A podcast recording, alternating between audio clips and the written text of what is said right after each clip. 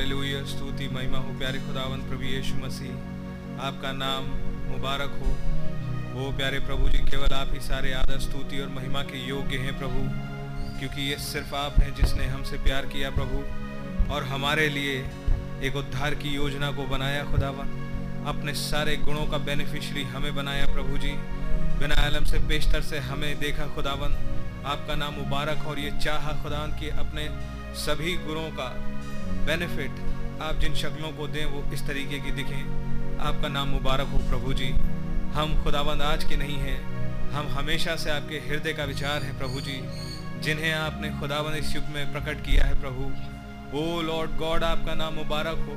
हम वो पूर्ति हैं जिस दर्शन को खुदावंद संतों ने देखा और वो इस समय में होना चाहते थे प्रभु जी और वो सोचते थे कि ये कब आएगा, लेकिन आपने हमारे लिए लूप के खुलासे को रिवील किया। आप महान हैं प्रभु जी। आपने एक प्यारा नबी सैमुल जैसा भेजा खुदावन जो कि प्रभु यीशु मसीह इस दाऊद को अनॉइंट कर सके।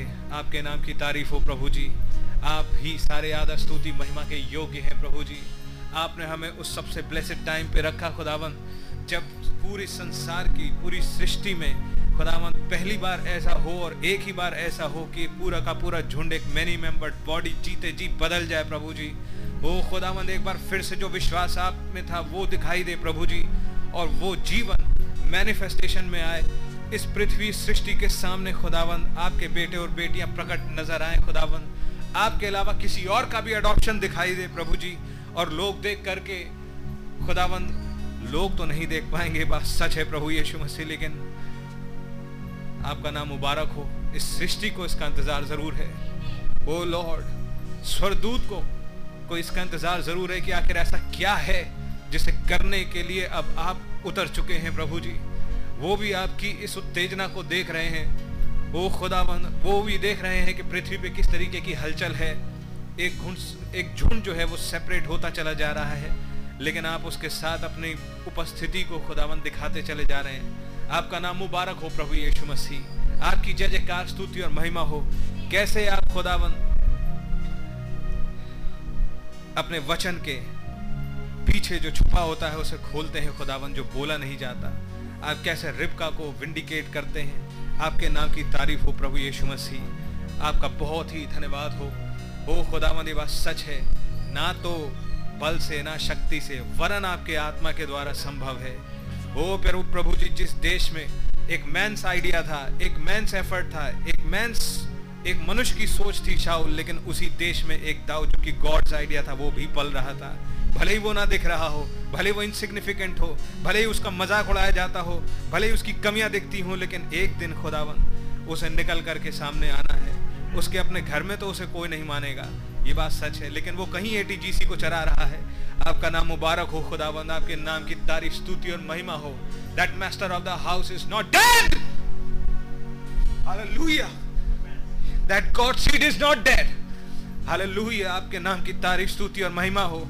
आप भेज चुके एक सैम्बल को। वो भी आकर के चला गया अनॉइंट करके चला गया, किसी को पता नहीं चला। ओ lord they they don't see that checker shirt पर आपका नाम मुबारक हो। यू नो लॉर्ड आपने किसे कहा, कब, कैसे अनॉइंट किया और किस काम के लिए अनॉइंट किया है।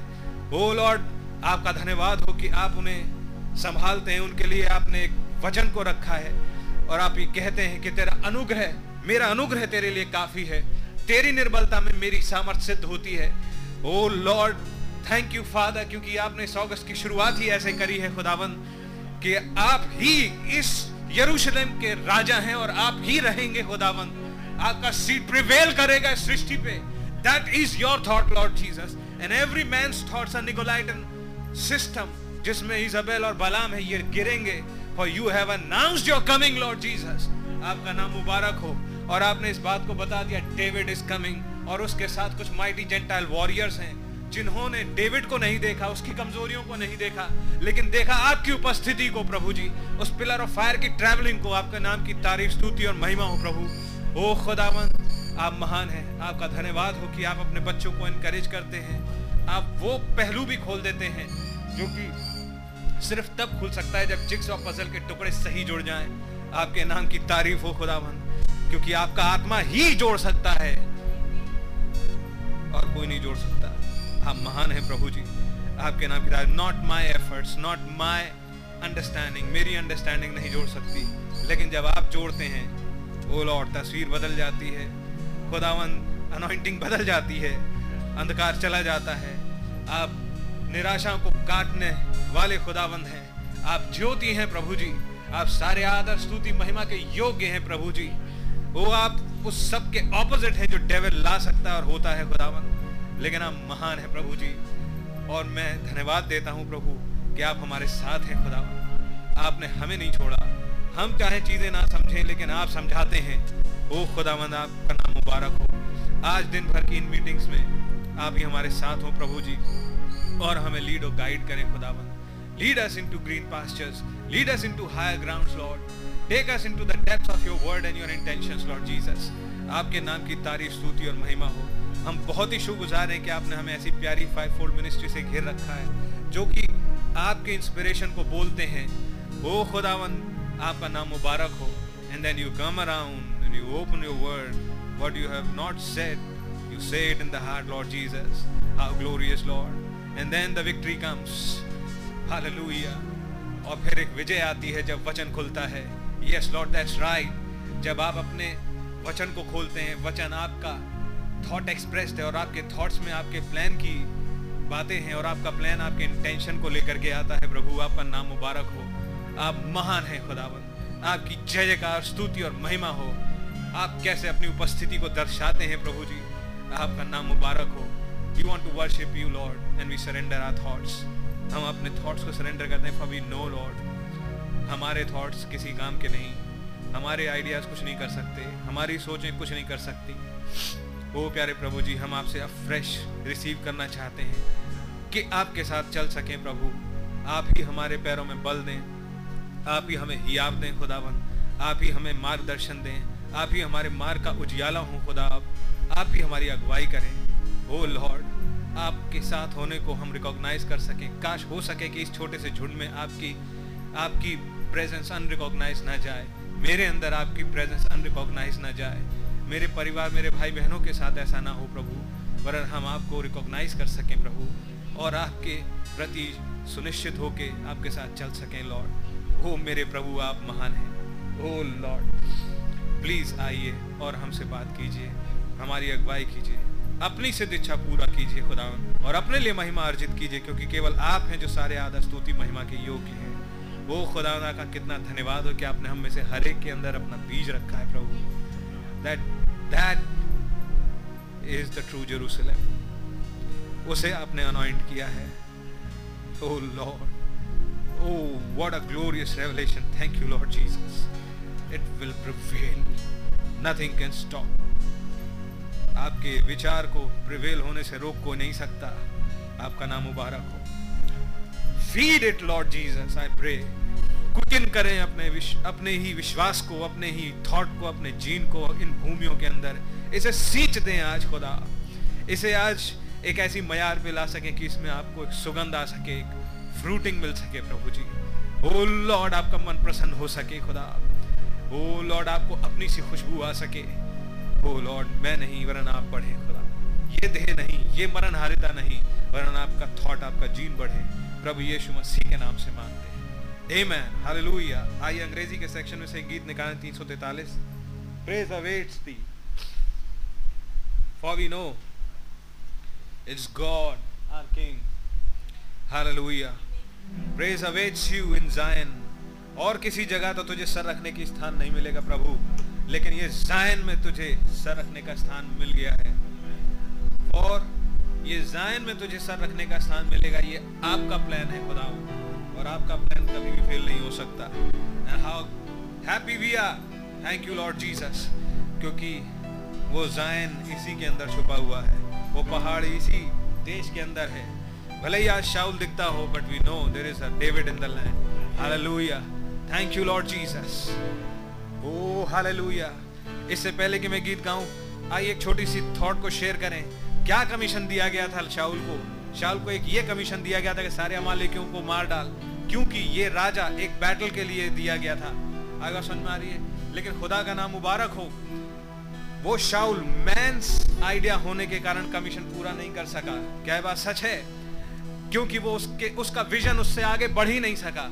उसने सोचा वो दुश्मनों को ही मार सक मारने के लिए और इसराइल पर राज करने के लिए भेजा गया है। वो ये भूल गया कि ये खुदा है जिसे अपना मंदिर लाना है। Amen. उसे यरूशलेम को वापस लेके आना है, उसे अपना मंदिर स्टैब्लिश करना है, उसे अपनी वर्शिप स्टैब्लिश करनी है। वो वर्शिप जो इसराइल में से चली गई थी that has to be established वो जो डर के रह गए थे, लेकिन अब उनके लिए समय है कि उनके पास उनका मंदिर हो, उनकी सेवकाइयाँ हो, उनके पास उनकी कुर्बानी हो और उनके पास अपना खुदा हो। उस मंदिर की महिमा लौट करके आए। हालेलुया! और ये योजना केवल खुदा का थॉट ही पूरा कर सकता था। And now I can say मैं अपनी निर्बलताओं में खुदा की तारीफ़ करूँगा क्योंकि मैं जानता हूँ कि ये फेलियर है। Thank you lord for this failure because you are present with me I know I am nothing I can not do anything Oh, hallelujah. I'm a piece of dung, लेकिन my God, He is creator. Hallelujah. मैं earth bound हो सकता हूँ ये देह earth bound हो सकती है but my God can change these natures thank you lord Jesus for he is present here hallelujah thank you lord और जब वो डिक्लेयर कर दे, अपने मैसेज को खत्म करते करते कि भले ही शाओले आज्ञा पूरी ना कर पाए, लेकिन खुदा के पास एक दाम है। इसका मतलब ये हुआ God has moved on the scene hallelujah खुदा के नाम की तारीफ़ हो। और इसलिए मैं गाना चाहता हूँ कि आप मेरे साथ गाएँगे? Praise awaits you in Zion oh come lord Jesus yes you are my king you are my headship Amen, amen. To you our vows will be fulfilled. Amen. I don't bring just any song like that. Do you believe it, brother, sister? I don't prepare my songs. खुदा के नाम की बड़ी तारीफ़ हो और कितने लोग खुदा के सामने ये कहना चाहेंगे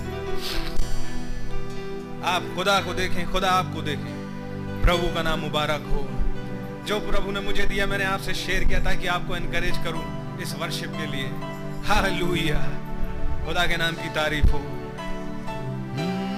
It's a love song brother ये करेदी पलेती हैं कुछ जो गा सकते हैं। खुदा के नाम की तारीफ़ हो, क्योंकि उन्हें मालूम है he is a coming king amen hallelujah that's right that's right Praise awaits you in Zion, O God. Praise awaits you in Zion, O God. To you our vows, they'll all be fulfilled. Praise awaits you in Zion, O God. Here say, Praise awaits you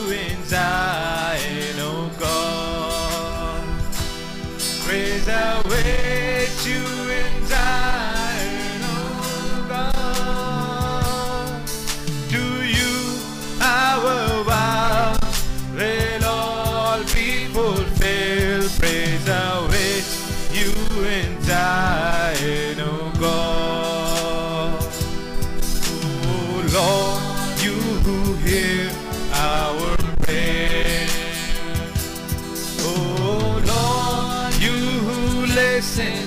run.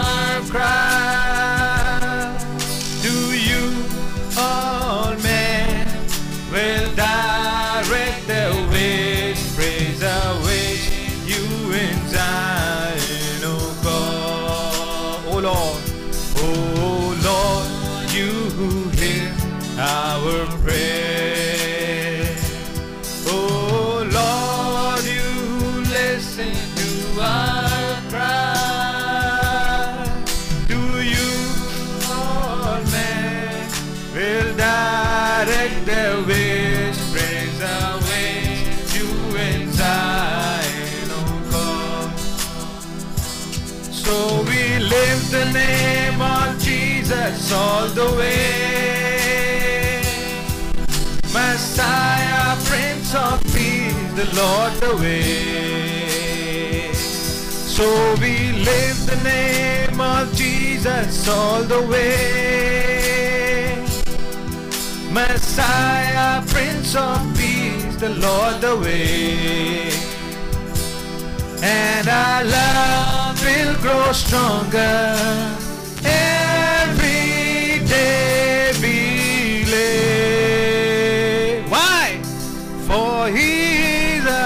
coming King, and my love will grow stronger every day we live.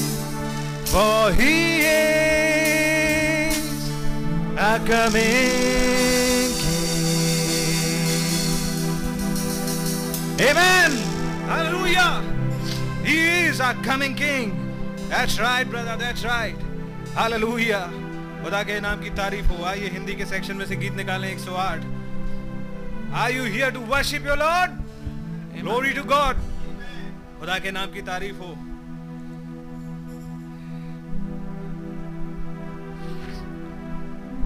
यीशु आएगा जल्दी मैं शाद रहा। वो ले जाएगा संतानु विच आसमान। Hallelujah. How many are prepared क्या आप अपनी कमियों की ओर देख रहे हैं या खुदा के चुनाव की ओर देख रहे हैं? Amen. क्या आप अपने लॉजिक्स की ओर देख रहे हैं या वो जो खुदा कह चुका? हालेलुया खुदा के नाम की तारीफ़ हो। Hallelujah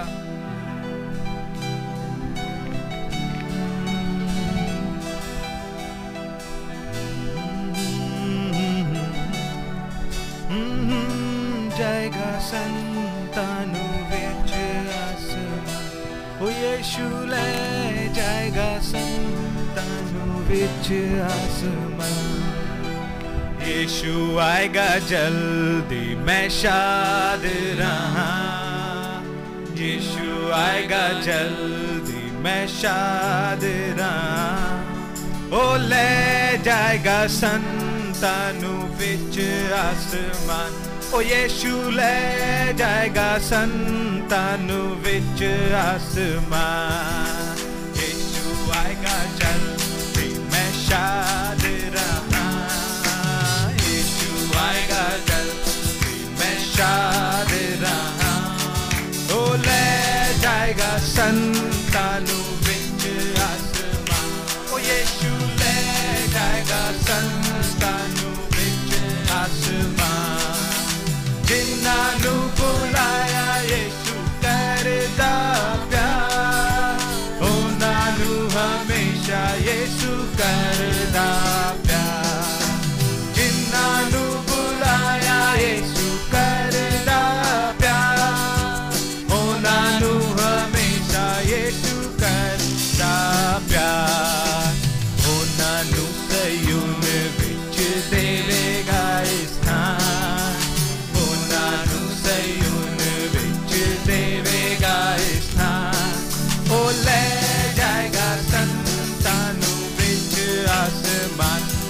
shoes.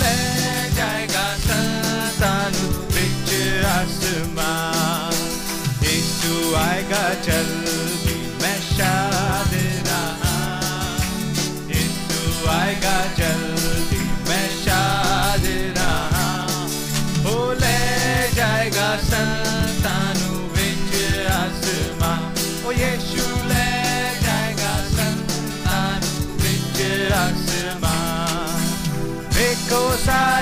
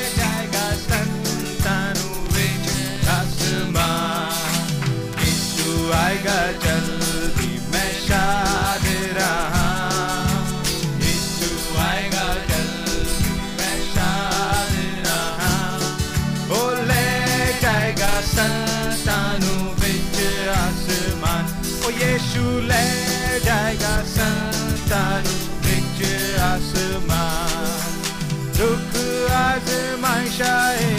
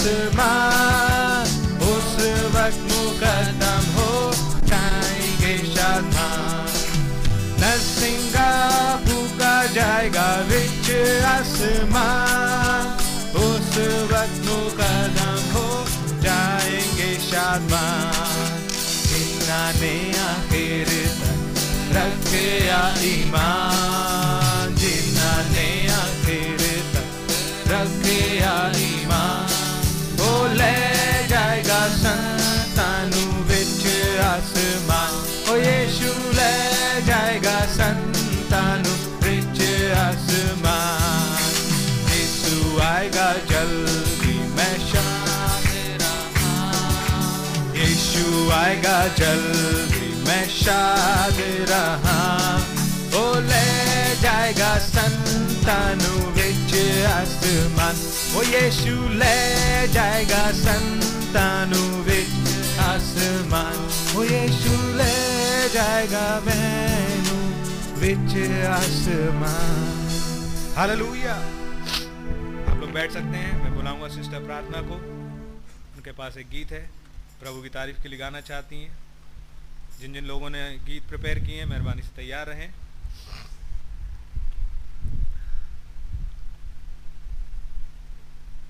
गीत अंग्रेज़ी में लिखा है बहन ने, इसको मैं हिंदी में कर देता हूँ, प्रयास करता हूँ। इस प्रकार से गीत कहता है, देखो खुदा का डेरा अब मनुष्यों के बीच में है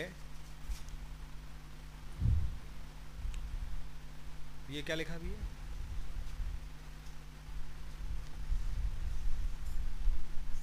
है? क्लाउड है? कोई से जिससे दिख जाए सही। क्योंकि from the cloud to the हाँ। बादल से लेकर के गवाहों तक और आधुनिक घटनाओं तक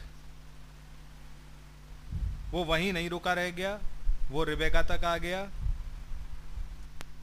जहाँ से जड़ें चालू हुई थी और अपने वायदे किए हुए बीज को ले आया है। अपने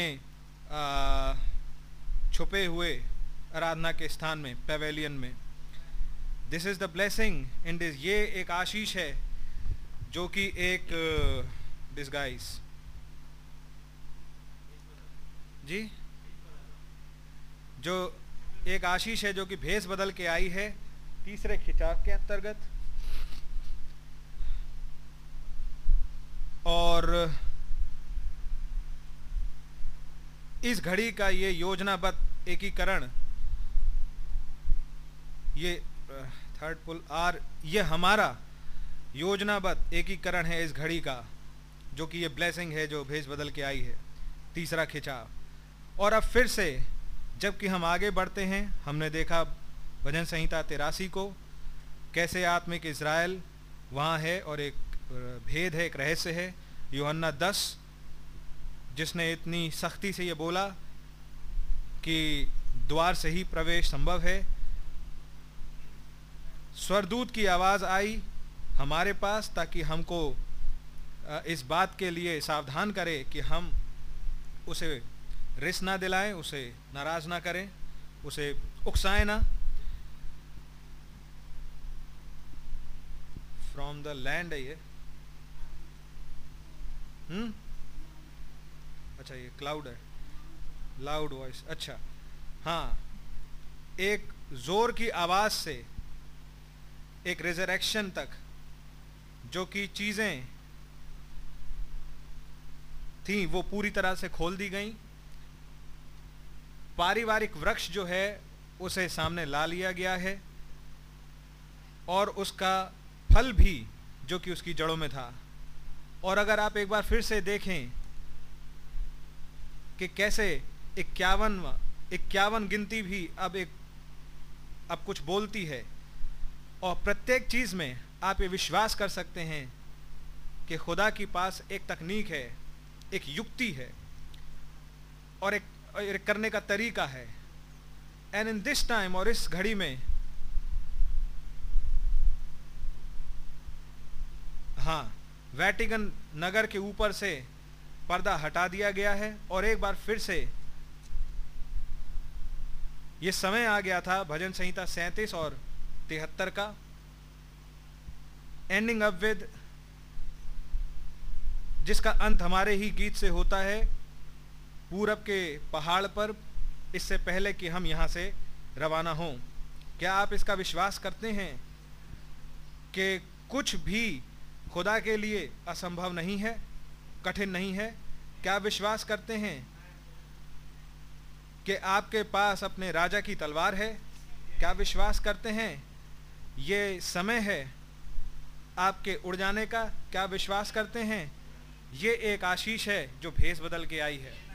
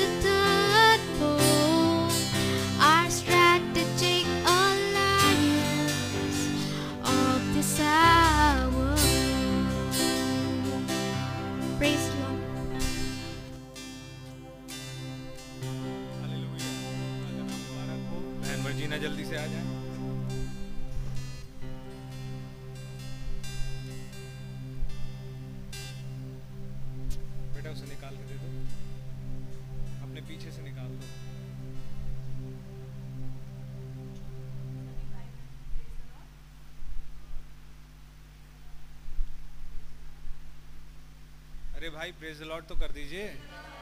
गॉड ब्लेस यू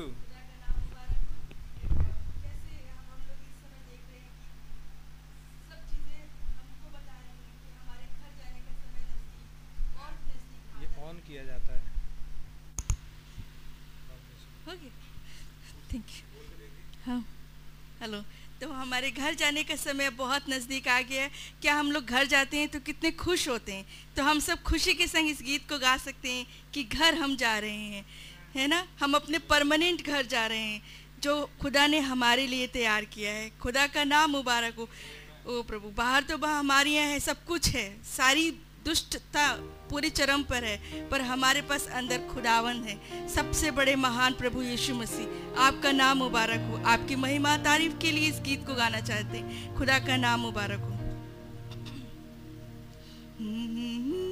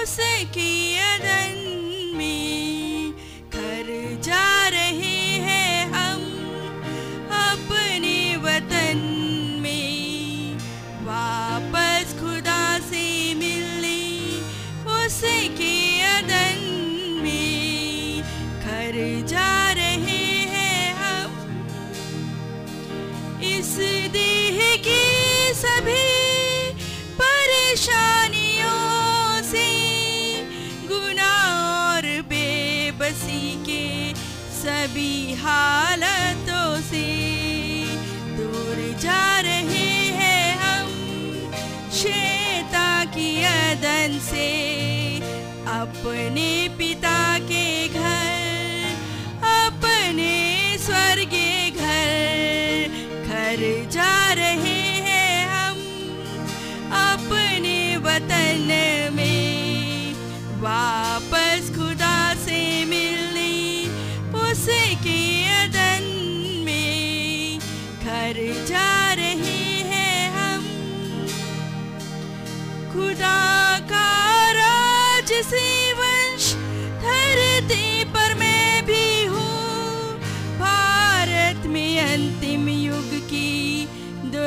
दुल्हन का हिस्सा हूँ।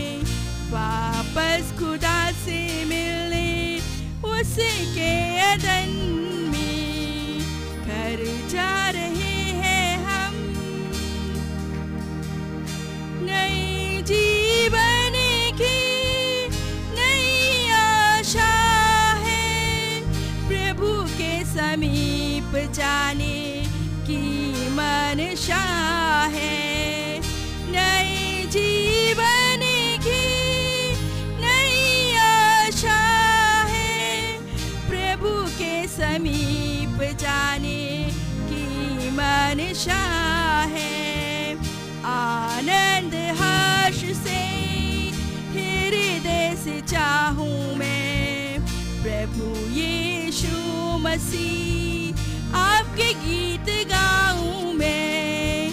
आनंद हर्ष से हृदय से चाहूँ मैं। प्रभु यीशु मसीह, आपके गीत गाऊं मैं। घर जा रहे हैं हम अपने वतन में। वापस खुदा से मिलने उसके अदन में घर जा रहे हैं हम।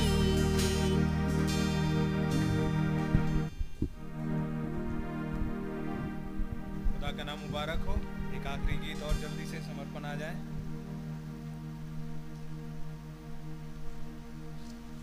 आप गुनगुना करके जब तक उनके साथ अपनी सुर मिला लें, तब तक मैं इसको हिंदी में ट्रांसलेट कर देता हूँ। छोटा सा गीत है।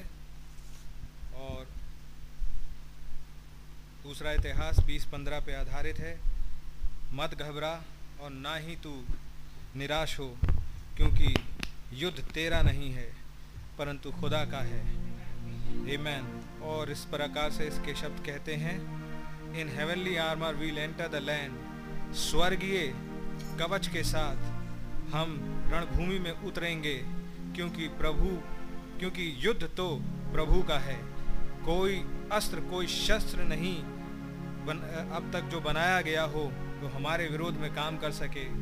क्योंकि क्योंकि युद्ध तो प्रभु का है और इसलिए हम महिमा आदर सामर्थ और शक्ति प्रभु की है गाते हैं। जब अंधकार की शक्तियाँ एक बड़ी बाढ़ की मानंद आती हैं युद्ध प्रभु का है। उसने ही स्टैंडर्ड को स्टैंडर्ड हिंदी में क्या कहलाता है?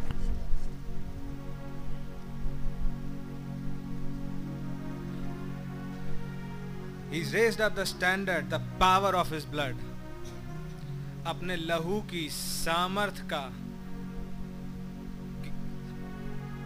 स्तर उठा दिया है। उसकी सामर्थ का स्तर हमेशा से वही था। इट्स नॉट अबाउट स्तर क्योंकि युद्ध तो हमेशा प्रभु का है। खुदा का नाम मुबारक हो। When your enemy press is hard जब आपका दुश्मन बहुत ज़ोर लगाता है आपके विरोध में, मत डरना, क्योंकि युद्ध तो प्रभु का है। हिम्मत कर, हियाव बाँध, क्योंकि तेरा उद्धार निकट है। आप सभी को प्रेज लॉर्ड खुदावन की तारीफ़ में गीत और एक आयत बोलना चाहता हूँ, जिससे खुदावन कोई महिमा मिले। Second Chronicles 2015 and he said hear all Judea and ye the inhabitants of Jerusalem and oh the king Jehoshaphat be not be afraid or dismayed for the cause of this great multitude for the battle is not yours but God's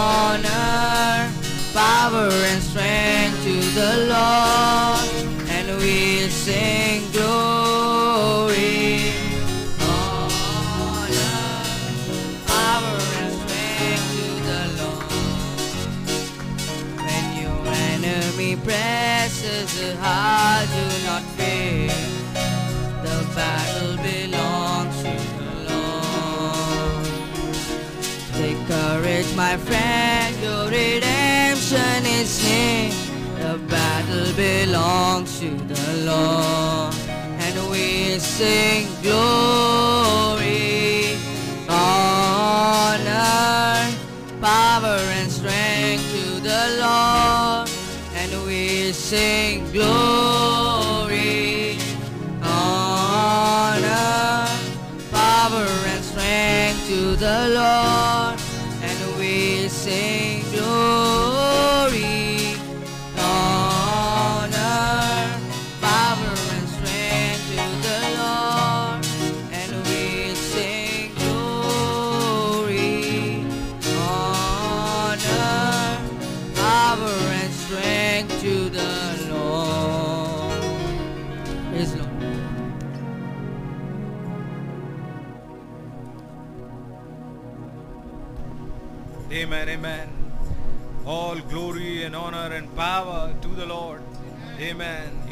mighty in the battle. Hallelujah. Hallelujah. बस एक बात का ध्यान रखना, इस पुस्तक में लिखी बातों से तेरा चित ना हटने पाए। बाकी सब मैं संभाल लूँगा खुदा का नाम मुबारक हो। तू अपने हाथ नीचे मत करना बस। रणभूमि में हार तेरी नहीं हो सकेगी। हालेलुया थैंक यू जीसस एक बात ध्यान रखना। अपने और अपने भाई अपने भाई बहनों के बीच में तू एक प्रेम को स्थापित रखना। हालेलुया। एक दूसरे से नफरत मत करना। एक दूसरे के बैक पार्ट्स को मत देखना। प्यार करना। खुदा की ओर, खुदा ने जैसा प्यार किया, खुदा का नज़रिया अपनाना। बाकी मैं देख लूँगा। यदि तेरे दिल में अपने भाई के लिए कुछ हो तो उसे माफ़ कर देना। ये तीसरे खिंचाव का एक प्री रिक्वेस्ट होगा। खुदा का नाम बड़ा मुबारक हो। Hallelujah hallelujah. Thank you, Jesus. Glory. I, yes, I only believe, only believe. All things are possible. Hallelujah.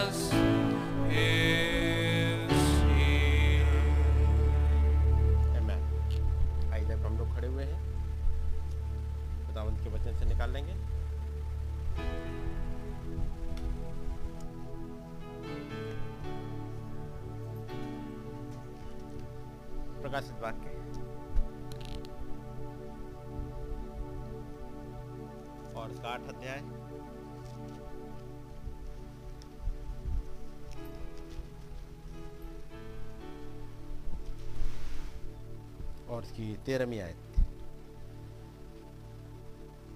प्रकाश बाग का आठ अध्याय, उसकी तेरहवीं आयत जब मैंने फिर देखा तो आकाश के बीच में एक उकाब को उड़ते और ऊँचे शब्द से यह कहते सुना, उन तीन स्वर्गदूतों की तुरही के शब्दों के कारण, जिनका फूकना अभी बाकी है, पृथ्वी के रहने वालों पर हाय हाय। आइए हम लोग दुआ करेंगे। प्यारे खुदाबंद प्रभु यीशु मसीह, आपके नाम की स्तुति और महिमा हो प्रभु। आपके महान अनुग्रह के लिए, जिसमें होते हुए प्रभु, आपने हमें छोड़ा लिया है। खुदाबंद आपका धन्यवाद हो। आपने हमें जीवन दिया है। आपने हमें उद्धार दिया है। आपने हमें अनंत जीवन दिया है। आपने मौका दिया प्रभु, इस समय एक बार फिर से आपके पास आ सके। खुदावन, जबकि समय बड़ी तेज़ी से निकलता जा रहा है, भविष्यवाणियाँ बहुत तेज़ी से पूरी होती जा रही हैं।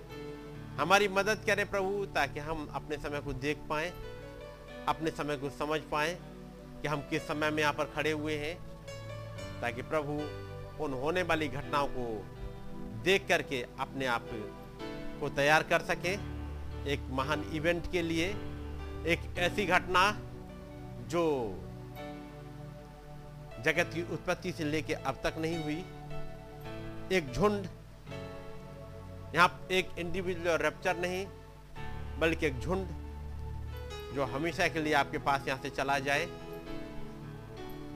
जिसके लिए मीरास पहले से रखी गई है, जिसके लिए ये बाइबल लिखवाई गई।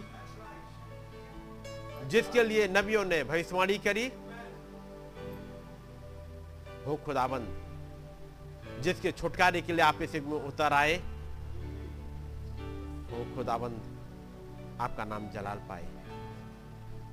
पुराना नियम लिखा गया और एक झुंड जो नीचे चला गया था, जो सो गया था, वो निकाल लिया जाए और वो 2000 साल पहले निकाल लिया गया।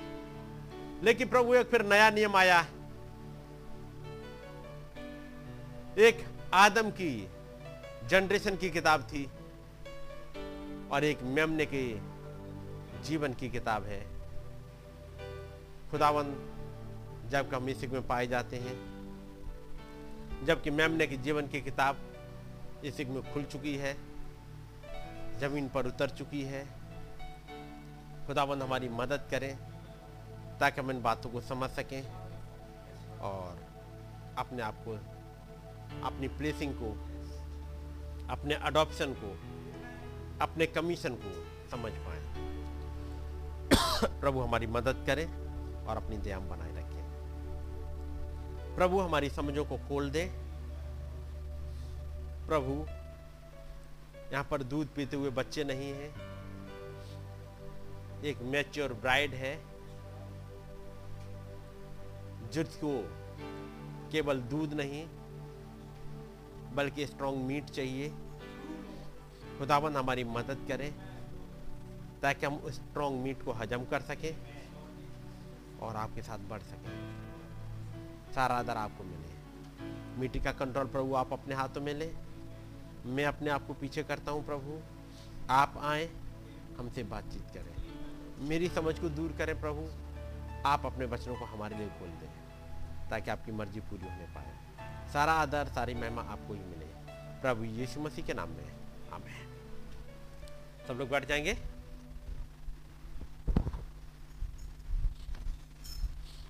खुदावंत का नाम मुबारक हो? कि खुदावंत ने दया करी ताकि हम लोग आ जाए इकट्ठे हो सके और अपने खुदावंत की बातों को सुन सके, समझ सके। तो जो जबकि घटनाएँ तेज़ी से चलती जा रही हैं भविष्यवाणियाँ पूरी होती जा रही हैं तो ज़रूरी है हम भी के अकॉर्डिंग जो हमारे लिखी गई हैं हम तैयार होने पाए। सो so, जबकि पिछले दिनों में संडे को थर्सडे को हमने यूना की इंजील से पढ़ा था। पहला अध्याय एक मनुष्य था जिसका नाम यूना बपतिस्मा देने वाला है। वो अचानक से आ गया। और वो एक ज्योति की गवाही देने आया। और जो गवाही जब ज्योति की दे रहा था, ज्योति चलते हुए उनके बीच में चला आया। वो जो गवाही देने आया था, उसने तो पहचान लिया कि जिस ज्योति की मैं गवाही देने आया हूँ, वो ज्योति जो कि उत्पत्ति की किताब में उस पानी पर मरलाती थी, जब अंधेरा छाया हुआ था हर जगह पृथ्वी कियोस में थी।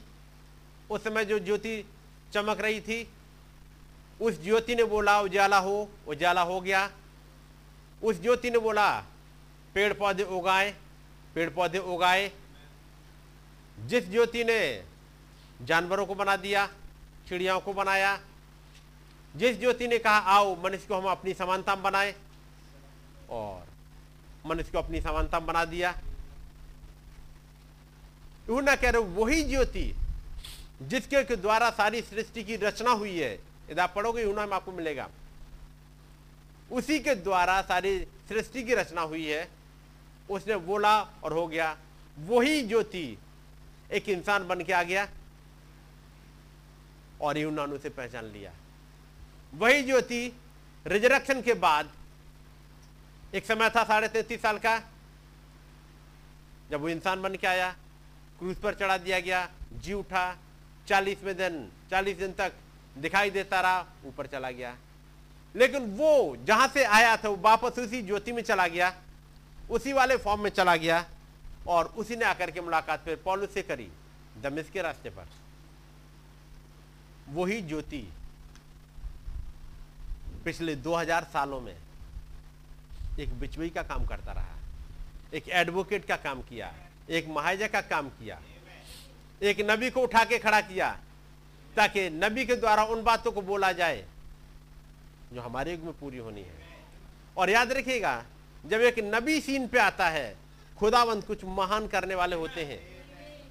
इस नबी का आना हर समय नहीं होता रहता। लेकिन जब नबी का आना हो, आप पढ़ोगे, जब एक समय है नोहा का, हनोक के बाद एक लंबा समय गुजर गया, एक नोहा आ रहा है। नू के समय खुदावंत कुछ करने पर है, ज़मीन पर एक प्रॉफिट है। उसके बाद फिर एक समय गुजरता गया, नू और उसके बेटे आगे चलते गए, पीढ़ियाँ चलती गई। फिर एक पर्सन है जिसका नाम है अब्राहम मोट खड़ा हुआ। अब्राहम, इजहाक, याकूब, यूसुफ। फिर आपको मिलेगा बीच फिर एक गैप है, जब इसराइली वहाँ गुलामी में है। फिर एक आता है मूसा उसका मतलब अब खुदाबंद उन तमाम भविष्यवाणियों को जो कही गई थी, पूरा करने पर है। इसराइलियों को गुलामी में से निकाला जाएगा। फिर उसके बाद कुछ रिफॉर्मर्स आते रहे, न्यायों की किताब में। फिर एक प्रॉफिट आ गया, जिसका नाम सैमुअल है। और यदि सैमुअल ज़मीन पर आ गया तो एक समय आ गया कि खुदाबंद अपने लोगों को एक राजा दे दे। एक ऐसा राजा जो खुदाबंद की मर्ज़ी के अनुसार चले। एक समय आ गया था। इसलिए वहाँ पर सैमुअल को भेजा जा रहा बीच में आप देखोगे वहाँ पर कोई और प्रॉफिट्स नहीं है रिफॉर्मर्स है खुदाबंद उन्हें गाइड करेगा और वो बोलते रहेंगे, वो काम करते रहेंगे, लेकिन वो किसी को अनोइंट नहीं कर सकते। अनोइंट करने का वचन तो एक प्रॉफिट के पास आता है, ताकि प्रॉफिट अनोइंट करे किसी को, ताकि वो भविष्यवाणी कर सके। वो काम कर सके जो खुदाबंद ने रखे हैं। इसलिए खुदाबंद ने एक सैमुअल को भेजा जा और जा करके अनोइंट कर दे। और उसने दाऊद को जाके अनोइंट कर दिया। तो जब जब खुदाबंद एक प्रॉफिट को भेजे तो याद रखिएगा, एक महान काम अब आगे है। ये हमेशा से होता आया मलाकी के बाद एक लंबा समय गुजर गया। ज़मीन पर कोई प्रॉफिट नहीं है। फिर एक प्रॉफिट आ गया, जिसका नाम यूना बपतिस्मा देने वाला है। उसका मतलब अब कुछ महान काम होने वाला है। वो तमाम भविष्यवाणियाँ जो लिखी गई, अब पूरी होंगी। और उत्पत्ति तीन सोलह अब पूरा हो जाएगा।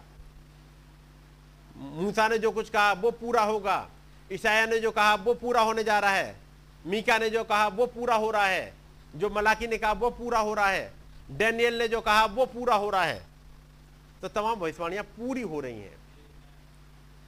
जब आप डैनियल के समय में देखो डैनियल के सेवेंटी वीक्स के बारे में आप पढ़ो तो वहाँ पर उन घटनाओं को समझाने के लिए एक पर्सन आता है। उस पर्सन का नाम है जिब्राइल। दैट मैन गैब्रियल वो पुरुष जिब्राइल। अब भाई ये नहीं लिखा, वो फरिश्ता जिब्राइल। लेकिन है वो ही जिब्राइल। लेकिन अब एक इंसान बन के आ जा रहा है।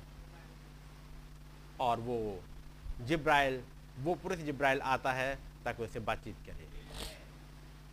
जो कुछ जिब्राइल को समझाया गया, सत्तर सप्ताह स्टार्ट हो चुके, जैसे ही आज्ञा निकली। आपने पढ़ा होगा सत्तर सप्ताह का स्टार्टिंग कहाँ पर हुई है? जब यरूशलेम को बसाने की आज्ञा निकल जाए, सत्तर सप्ताह काउंट करने लगना। जैसे ही इसराइल को फिर से बसाने की आज्ञा निकल जाए। लेकिन जैसे ही आज्ञा निकली, क्या इसराइल बस गया? इसराइल को बसने में तो टाइम लगेगा।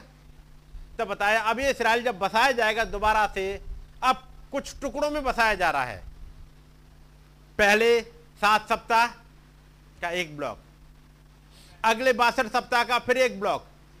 ये वो टाइम है जिनमें इसराइल बसाया जाएगा, उस बसाने की प्रोसेस में एजरा आएगा, उस बसाने की प्रोसेस में ही नहमिया होगा, उस बसाने की प्रोसेस में ही जरुबाबेल है, उस बसाने की प्रोसेस में ही यहोसू महाजक है, उस बसाने की प्रोसेस में ही हाग्य नबी है, उसी बसाने की प्रोसेस में जकरिया नबी है। उस प्रोसेस में चल रहे हैं ये। ताकि यरूशलेम बसाया जाए। लेकिन अब फिर से वो सत्तरवा सप्ताह स्टार्ट हो, फिर से जिब्राइल आ गए। क्योंकि बहुत इंपॉर्टेंट था वो सत्तरवा सप्ताह। सात सप्ताह का ब्लॉक एक साथ निकल गया। बासठ सप्ताह का ब्लॉक एक साथ निकल गया। एक दो दिन नहीं। बासठ सप्ताह का ब्लॉक निकल गया। लेकिन जब वो सत्तरवा सप्ताह आया इस सत्तरवें सप्ताह में। सत्तरवें सप्ताह सत्तर सप्ताह का, अब ये सत्तरवा सप्ताह। ये वाला हिस्सा बड़ा इंपॉर्टेंट है। जैसे सत्तरवा सप्ताह स्टार्ट होगा, जो कुछ जिब्राइल ने डैनियल को बताया वो पूरा होगा। इसलिए उससे तीस साल पहले जिब्राइल फिर से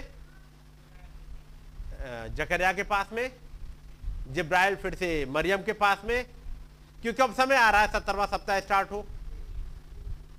फिर वो सप्ताह सत्तरवा सप्ताह भी दो हिस्सों में बांट दिया गया फिर से। बात समझ रहे ना? तो वो सत्तरवा सप्ताह इतना इंपॉर्टेंट है कि जब सत्तरवा सप्ताह स्टार्ट हो, उससे पहले जब्राइल फिर से ज़मीन पे है। कुछ होना है। यहाँ पर हम पढ़ रहे हैं आइएगा देखते हैं कुछ चीज़ों को।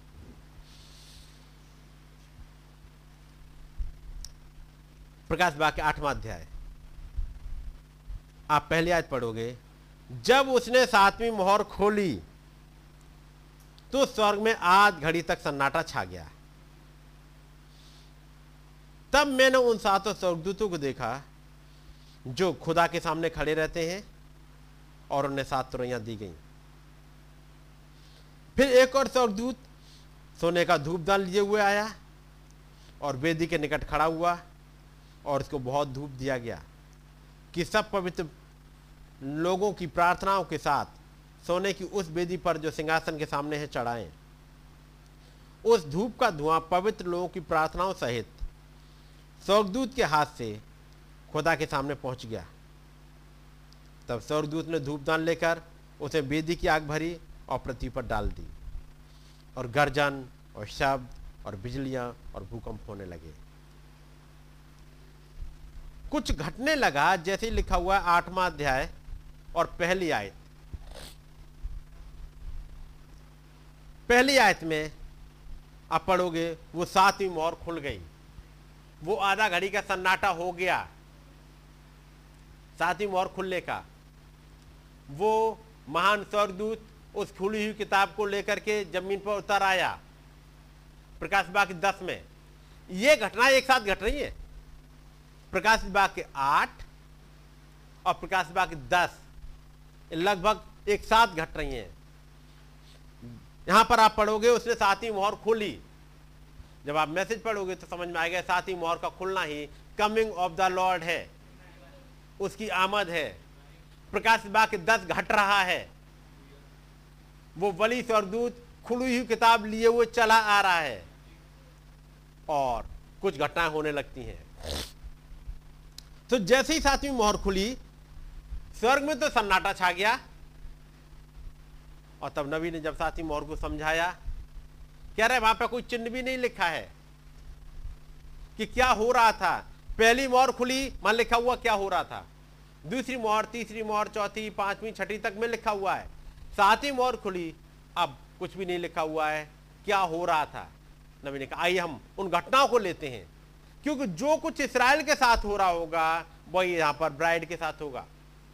उनका जो कुछ होगा, वो सातवीं। तो रही के नीचे हो रहा होगा। हमारे यहाँ, हमारे लिए सातवीं मोहर के नीचे हो रहा होगा। और तब उन्होंने घटनाओं को देखा। तब कितना ज़रूरी है कई एक बातें जो डायरेक्टली नहीं लिखी हैं, उनको समझा जाए। यहाँ पर वो इनडायरेक्टली लिखी है। जब यीशु मसीह ने जब इन मोहरों को समझाया इन मोहरों को तो पता लगेगा आपको कि मत्ती चौबीस में ही लिखवा दिया गया। मत्ती चौबीस में बोल दिया गया। पढ़ाया ना आपने? और जब वहाँ पर लिखवाई गई, वहाँ पर जब सातवीं मोहर आई, वो दृष्टांतों में चले गए। यानी कुछ भेदों को समझा गए। वो ये बता दिया कि सातवीं मोहर जब खुल रही होगी क्या क्या चल रहा होगा इस ज़मीन पर? नू जैसे दिन चल रहे होंगे। सातवीं मोहर जब खुलेगी, लूज जैसे दिन चल रहे होंगे। एक विश्वास योग्य दास होगा जो अपने दासों को, अपने नौकर चाकरों को समय पर देखभाल कर रहा होगा। एक उस समय एक दुष्ट दास भी होगा जो मारपीट कर रहा होगा। एक समय होगा, वहाँ पर दस कुआरियों का ज़िक्र आ रहा होगा। वहाँ पर एक औरत होगी जिसके पास दस सिक्के होंगे और एक सिक्का खो गया होगा, वो ढूंढ रही होगी। वो समय होगा, एक जिसके पास सौ भेड़े थी, वो घटना चल रही होगी। और इसी सातवीं मोहर में चलते चलते मत्ती पच्चीस, उसकी तैतीस में आयत में व्हाइट थ्रोन जजमेंट भी आ रहा है। पढ़ा है? सातवीं मोहर ये कंटिन्यू कर रही है। जैसे वो सातवीं मोहर पर गई सब कुछ घटनाएँ हैं। तो सातवीं मोहर में केवल एक घटना नहीं है। सातवीं मोहर तुरैयों का अंत है सातवीं मोहर कटोरों का अंत है सातवीं मोहर उसमें मिलेनियम में घुसना है, असरेंग मिलेनियम में है, क्या सातवीं वॉर वहीं खत्म हो जाती है? कहाँ तक जाएगी? सातवीं वॉर मिलेनियम तक में खत्म नहीं हो जाती? एंड ऑफ़ टाइम मिलेनियम में टाइम है। हज़ार सालाना राज्य है। हज़ार साल है मिस टाइम है। लेकिन सातवीं मोहर आप पढ़ोगे, ये एंड ऑफ़ टाइम है। यानी टाइम का भी खात्मा हो जाएगा। यानी ये सृष्टि एक इटर्निटी में घुस जाएगी। ये इटर्निटी में थी। एक समय इटर्निटी से निकल आई, जो उत्पत्ति एक एक है, जिसका ज़िक्र इहुन्ना ने करा इहुन्ना एक एक में। आदि में आदि में खुदाबंद ने आकाश और पृथ्वी की सृष्टि की। एक आदि थी, यहाँ पर ये इटर्निटी ब्रेक करी गई और टाइम आ गया टाइम एलिमेंट आ गया। टाइम एलिमेंट में चलते रहे। यानी हमारी बाइबल ये किताब स्टार्टिंग होती है, जहाँ इटर्निटी ब्रेक हो रही है। टाइम स्टार्ट हो जा रहा है और चलते चलते पूरी बाइबल टाइम के उसमें बंधी हुई है और आखिरी चैप्टर में पहुँचते पहुँचते फिर से वापस इटर्निटी में चली जाती है। एक पूरी बाइबल इटर्निटी इटर्निटी के उस हिस्से को खोलती है जहाँ टाइम पाया जा रहा है। उसके बाद फिर इटर्निटी। प्रकाशित बाकी बाईस इक्कीस बाईस एक इटर्निटी की तरफ़ चले जाते हैं। सो so, जब सातवीं मोहर खुली छठी आयत बताती है वहाँ पर सात स्वर्गदूत निकल के आते हैं जिनके पास सात तुरैया हैं। तुरैया फूकने को तैयार हो जाते हैं। तुरैया फूकी जाना स्टार्ट हो जाती हैं। पहली तुरई फूकी गई, दूसरी, तीसरी, चौथी, बारहवीं आयत तक चार तुरैया फूक गई। पढ़ा है आपने? अब बची हुई है पाँच। पाँच छ और सात। यानी तीन तुरैया अभी बची हुई है, पांचवी, छठी, सातवीं। और जैसे ही बारहवीं आयत खत्म होती है, चौथे स्वर्गदूत ने तुरही फूकी और सूर्य की एक तिहाई और चाँद की एक तिहाई और तारों की एक तिहाई पर आपत्ति आई। यहाँ तक उनका एक तिहाई अंग अंधेरा हो गया और दिन की एक एक तिहाई में उजाला ना रहा और वैसे ही रात में भी। जब मैंने फिर देखा, यहाँ तक तो आप देख रहे हो, पहले स्वर्गदूत ने तुरई फूकी, फिर लाइन में दूसरा आ गया, दूसरे ने फूक दी, फिर तीसरे ने फूक दी फिर लाइन में चौथा आ गया, चौथे ने फूक दी। जैसे ही चौथे ने फूक दी, उसके बाद अब लाइन यहाँ पर कुछ रुक रही है। थोड़ी देर के लिए ध्यान कहीं दूसरी तरफ़ खींचा जा रहा है। और तब आयत में लिखा है, जब मैंने फिर देखा, यानी अभी तो यूना क्या आप देख नहीं रहे थे। यूना तो देख रहा है। पहले स्वर्गदूत को आते हुए, फिर दूसरे को आते हुए, तीसरे को लाइन में आ रहे हैं। लेकिन जैसे ही चौथे स्वर्गदूत ने अपनी तुरई फूक ली, लाइन कुछ देख के लिए रुक गई। ध्यान कहीं दूसरी तरफ़ खींचा गया, कुछ दिखाने के लिए। अब वो उन स्वर्गदूतों की तरफ़ नहीं देख रहा है जो एक लाइन में आ रहे थे। उसे सातों स्वर्गदूतों को देखा। एक लाइन लगी हुई है, पहला स्वर्गदूत, दूसरा, तीसरा, चौथा। जैसे चार स्वर्गदूत गए, लाइन रुकी थोड़ी सी, कि उसके ध्यान को कहीं खींचा गया। और लिखा हुआ है जब मैंने फिर देखा तो आकाश के बीच में, अब यहाँ पर बजाय स्वर्गदूत को देखने के, कुछ घटना की तरफ़, और ध्यान मोड़ा जा रहा है, आसमान में कुछ देखने के लिए। और आसमान में क्या हो रहा है? कौन उड़ रहा है? उकाब। पता नहीं हिंदी वालों को उकाब कहाँ से मिला ये तो वो हिंदी वाले ही जाने। है नहीं आप अंग्रेज़ी पढ़ोगे तो क्या मिलेगा? एक एंजल, एक उकाब नहीं लिखा है, बल्कि हो सकता है कहीं से उन्हें मिल गया होगा। जब मैंने फिर देखा तो आकाश के बीच में एक स्वर्गदूत को उड़ते और ऊँचे शब्द से यह कहते सुना, उसका मतलब उसका ध्यान इस पाँचवें स्वर्गदूत से हटाया गया। एक और स्वर्गदूत की तरफ़, जो कुछ कह रहा है। ये लाइन में थे और पाँचवें स्वर्गदूत के ध्यान की तरफ़ एक और स्वर्गदूत जो उड़ रहा है और इसके ध्यान उधर उसकी सुनो अब। वो क्या कह रहा है? वो कुछ कहने उतर आया है। वो वहाँ पर उड़ रहा है। जब मैंने फिर देखा तो आकाश के बीच में एक स्वर्गदूत को उड़ते और ऊँचे शब्द से यह कहते सुना, उन तीन स्वर्गदूतों की तुरही के शब्दों के कारण जिनका फूकना अभी बाकी है, पृथ्वी के रहने वालों पर हाय हाय हाय। अब यह स्वर्गदूत आके बता रहा है, यहुन्ना, ध्यान रखना, गौर से देखना। अब ये तीन स्वर्गदूत रही फूके, इनको जरा ध्यान से देखना। जब ये तुरई फूक रहे हैं, कुछ हो रहा है। और वैसा वाला नहीं। जो तूने अभी देख लिया। ये तो बहुत हल्के वाला था। पहले स्वर्गदूत तुरई फूकी, दूसरे ने फूकी, तीसरे ने फूकी, चौथे ने फूकी कुछ कुछ काम होता गया जो हमने पढ़ा। बारहवीं आज तक, सातवीं आज से लेकर बारहवीं आज तक वहाँ पर मिल जाएगा। लेकिन यहाँ पर जो हो रहा है, यहाँ पर केवल एक पर्टिकुलर जगह तक सीमित नहीं है। अब जो हो रहा है, इससे पूरा वर्ल्ड अफेक्ट होगा। पहले वाले से पेड़ अफेक्ट हुए, पृथ्वी अफेक्ट हुई, हरी घास अफेक्ट हुई। दूसरे वाले से समुद्र अफेक्ट हुआ, उसके जानवर मरे, उसमें पाए जाने वाले जीव मरे। तीसरे स्वर्गदूत की वजह से उस पानी कड़वा हो गया। सोते कि सोतों का पानी खराब हुआ, कुछ मनुष्य भी मरे। ऐसे चौथे के साथ हुआ। लेकिन जब ये आ रहे हैं अब अगले तीन यहाँ पर ध्यान रखना है, इन स्वर्गदूतों की आवाज़ का मतलब पूरी दुनिया से है। यदि इसका मतलब पूरी दुनिया से है तो पूरी दुनिया की हलचल तो समझनी पड़ेगी फिर। जब मैंने फिर देखा तो आकाश के बीच में एक उकाब को उड़ते और ऊँचे शब्द से यह कहते सुना, उन तीन स्वर्गदूतों की तुरही के शब्दों के कारण, जिनका फूकना अभी बाकी है, पृथ्वी के रहने वालों पर हाय हाय हाय और जब ये हाय, नबी ने समझाए तीन हाय, तीन वर्ल्ड वॉर थी। अब हम जिस युग में रह रहे हैं, दो वर्ल्ड वॉर खत्म हो चुके हैं। पहला वर्ल्ड वॉर 1918 से 1914 से 1918 हो गया। दूसरा वर्ल्ड वॉर उन्नीस से उन्नीस हो गया।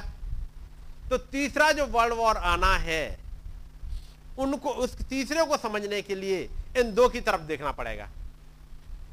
क्योंकि जो कुछ पहले में हुआ दूसरे को समझना है तो पहलू का आप समझ लीजिएगा। दूसरे की तस्वीर क्लियर हो जाएगी। और तीसरे को समझना है तो पहले और दूसरे को समझना पड़ेगा।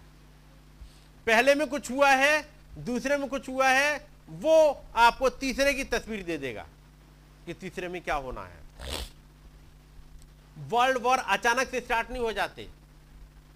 कोई भी लड़ाई होने से पहले लड़ाई का कोई पॉइंट तो होना चाहिए? लड़ाई का कोई पॉइंट चाहिए? उसके बाद जब लड़ाई का पॉइंट आएगा, उसके बाद लोग इकट्ठे होना स्टार्ट होंगे ग्रुप बनना स्टार्ट होंगे, एक फेवर में, एक अगेंस्ट में, और उसके बाद धीमे धीमे लड़ाई चलती जाएगी। समझ गए? लड़ाई अचानक से ऐसी स्टार्ट नहीं हो जाती। लड़ाई के लिए तैयारियाँ चलती कुछ माहौल बनता है। ऐसा नहीं है कि चाइना आके इंडिया पर अटैक कर दिया, इंडिया ने चाइना पर अटैक, ऐसा नहीं। पहले धीमे धीमे सैनिक भेजे, फिर इंडिया ने भी भेजे, फिर वहाँ पहुँचे, फिर दोनों तरफ़ से वहाँ थोड़ी झिकझिक हुई। कुछ दिन तक ऐसे ही चलता रहा, एक दूसरे पर गुस्सा होते रहे, फिर एक दिन भिड़ गए, कुछ मारे गए, फिर माहौल बिगड़ा, फिर पूरी देश दोनों तैयार हो गए। ऐसे चलते धीमे धीमे अब यहाँ मामला वर्ल्ड वॉर का है, दो देशों का नहीं बल्कि पूरे वर्ल्ड का है। तो जब वर्ल्ड वॉर स्टार्ट होगा तो इसका मतलब है कुछ कंट्रीज़ ग्रुप बनाने स्टार्ट करेंगे। जब अहाब के समय में पढ़ोगे तो वहाँ लिखा है दूसरा जो अगेंस्ट वाला राजा था, उसने 32 राजाओं को इकट्ठा किया। और इन 32 राजाओं को एक दिन में इकट्ठा नहीं करा जा सकता। एक ग्रुप बनाना है, एक अलायंस बनाना है। ताकि एक झुंड इधर बन जाए तो दूसरी तरफ़ दूसरा बन जाए। और जब कुछ चल रहा है, ऐसे वाले माहौल पे, उस समय आपको ज़रूर समझने की बात है। उस स्वर्गदूत ने कहा, उन तीन स्वर्गदूतों की तुरही के शब्दों के कारण, जिनका फूकना अभी बाकी है, पृथ्वी के रहने वालों पर, हाय हाय हाय। मैं कुछ हिस्सा आपके सामने पढ़ता चलूँगा, ताकि चीज़ें समझ में आए।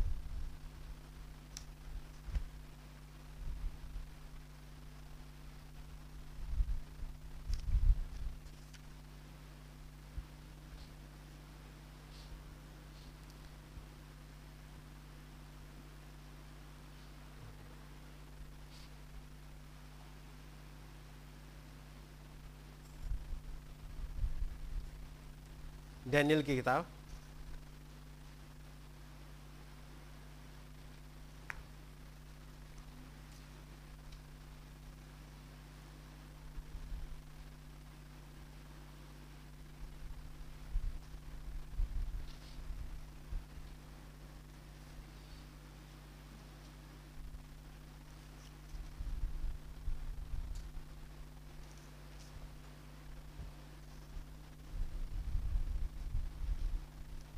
और इसका सातवां अध्याय।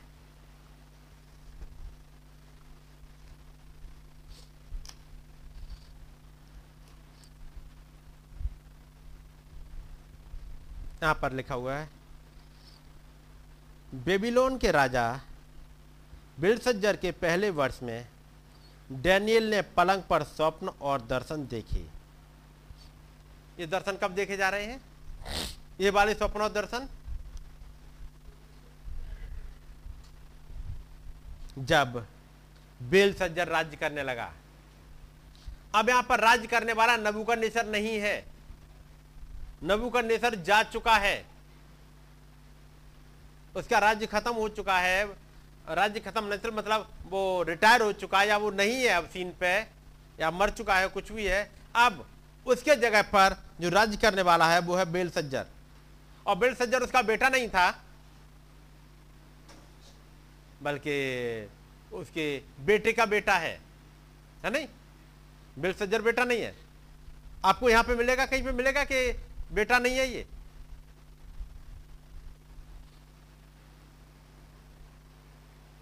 आप जब बाइबल पढ़ोगे इर्मिया नबी की किताब,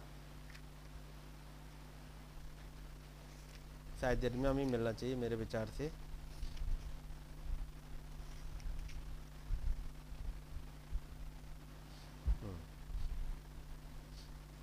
इर्मिया नबी किताब उसका 52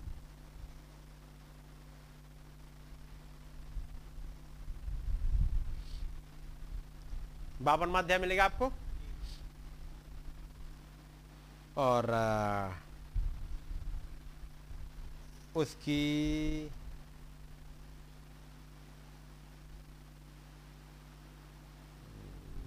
मैं उस आयत को दिखा दूँ, कौन सी वाली आयत है? चलिए एक बारहवीं आयत पढ़ लेते हैं। फिर उसी वर्ष, अर्थात बेबीलोन के राजा नबूकर नेसर के राज्य के 19वें वर्ष में। नबूकर नेसर को राज्य करते हुए 19 साल हो गए। आपको याद होगा, जब नबूकदनेस्सर ने राज्य स्टार्ट किया, पहले साल में ही उसने इसराइल पर अटैक किया। डैनियल और उसके साथी लोगों को तभी बाँध के ले गया। पहले पहली साल में ही। जैसे ही दूसरा साल आया नबूकदनेस्सर ने एक सपना देखा, एक बड़ी भयानक मूर्ति देखी। जब उस उन्नीसवा साल आया, बारहवीं आयत में पढ़ रहे हैं, उसी वर्ष बेबीलोन के राजा नबूकदनेस्सर के उन्नीसवें वर्ष में, यानी उन्नीसवा साल आ गया नबूकदनेस्सर को राज्य करते करते। देन अब आगे आते हैं, तीसवीं आयत। हाँ फिर नबूकदनेस्सर के राज्य के तेईसवें वर्ष में। ठीक है नहीं? यहाँ पर तेईस साल हो गए उसको नबूकदनेस्सर को राज्य करते हुए। इकतीस आयत। फिर यहूदा के राजा यहोयाकीम की बंधुआई के सैंतीसवें वर्ष में। हम्म। अर्थात जिस वर्ष बेबीलोन का राजा एबिल मरुदक राजगद्दी पर विराजमान हुआ उसी के बारहवें महीने के पच्चीसवें दिन को। उसने यहूदा के राजा यहोयाकीन को बंदीगिरी से निकालकर बड़ा पद दिया। आपको यहाँ मिल जाएगा। आपको तेईस में राज्य तक तो नबूकदनेस्सर के राज्य का ज़िक्र मिलता है। इकतीस आयत बता रही है, फिर यहूदा के राजा यहोयाकीम की बंदवाई के सैंतीसवें वर्ष में, अर्थात जिस वर्ष बेबीलोन का राजा एबील मरोदक राजगद्दी पर विराजमान हुआ। यह डैनियल की किताब में आपको नहीं मिलेगा। डैनियल की किताब में नहीं मिलेगा कि बेबीलोन में यह भी राजा आया है। और जब ये आया, ये यहोयाकीम का सैंतीसवां साल चल रहा था। ये एबिल मरुदक आया। कुछ दिनों तक इसने राज्य किया। इसने उन राजाओं को, जो इसके यहाँ बंद हुए थे, उनको निकाला उससे जेल खाने से। और अपने खाने के टेबल पर उसने खाना खिलाना स्टार्ट कर दिया। अब यहाँ पर एक राजा अगला आता है, जिसे हम पढ़ रहे हैं डैनियल किताब, उसके साथ में अध्याय में। और वो है, बेबीलोन के राजा वेल सज्जर के पहले वर्ष में डैनियल ने पलंग पर स्वप्न और दर्शन देखे। एक बात याद रखिएगा, ये सातवां अध्याय छठे अध्याय के बाद नहीं है, घटने में, लिखने में है बाद में। छठे अध्याय में तो आप पढ़ोगे कि राजा दारा आ गया। पढ़ रहे हो आप? राजा दारा आ गया। पाँचवें अध्याय में बेलसज्जर राजा है। पाँचवें अध्याय में बेलसज्जर राजा है। उसके बाद पाँचवें अध्याय में ही इसका मन फूल उठता है। ये खुदावंत के भवन के पात्रों को मंगाता है। उनमें खाता पीता है, एक हाथ प्रकट होता है, उसी रात बेल सज्जर मार दिया जाता है और बेबीलोन का राज्य खत्म हो गया। उसका मतलब जो अभी हमने पढ़ा, अबिल मरुदक अब कहाँ से आएगा? अबिल मरुदक को तो पहले आना चाहिए, क्योंकि वो कुछ दिनों तक राज्य कर रहा है। राज्य करने के बाद में राजाओं को गुलामी से निकाल रहा है और अपने साथ खाना खिला रहा है।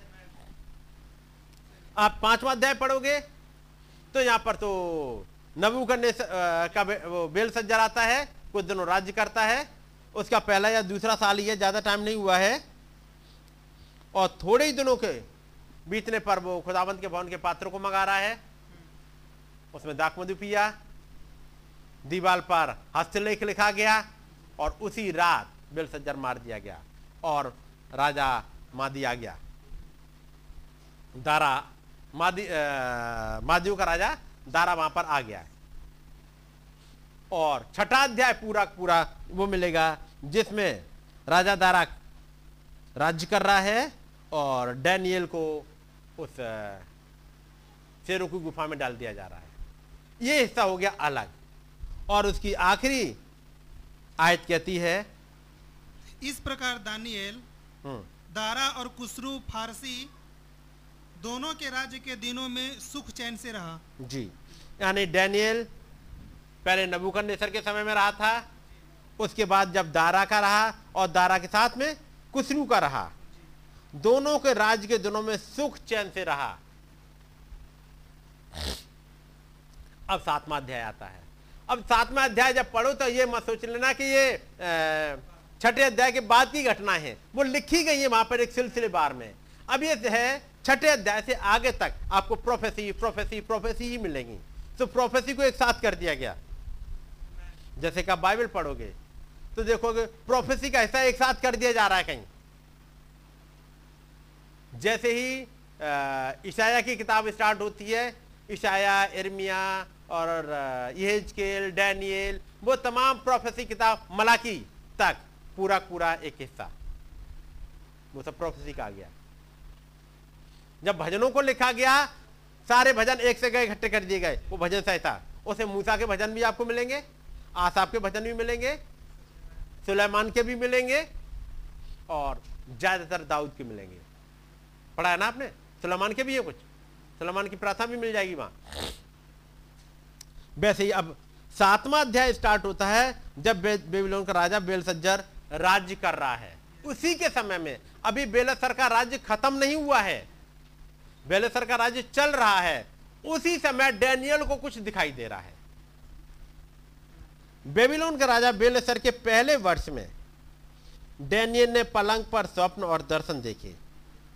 तो ये दर्शन वो है जो बेलेसर राजा के पहले साल में आ रहा है। आठवां अध्याय। यहाँ पर बेलसर राजा के तीसरा साल आ गया। ठीक है नहीं? और उसके बाद नौवा अध्याय आता है, तब तक राजा दारा आ जाता है। ठीक है नहीं? तो सात और आठ अध्याय, राजा बिलसज्जर के समय के दर्शन है। प्रोफेसी है।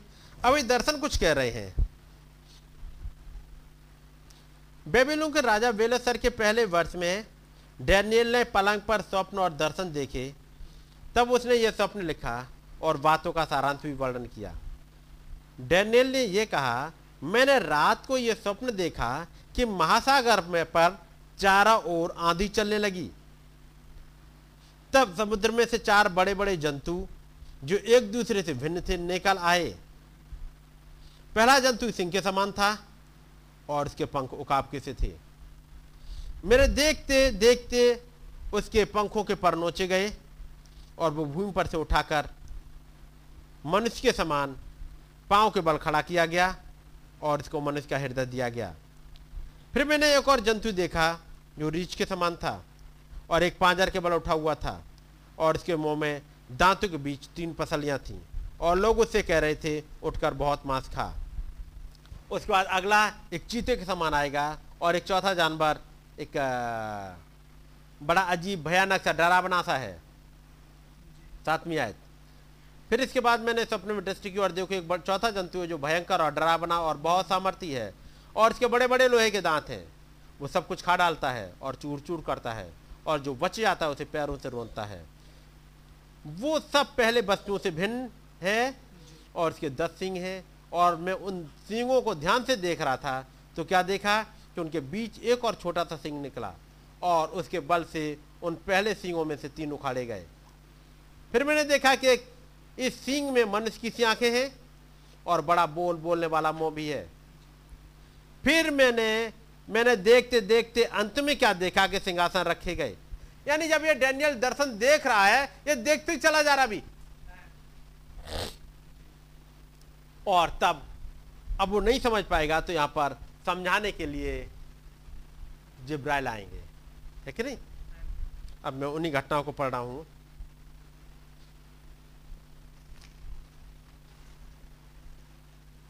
कुछ हिस्सों को।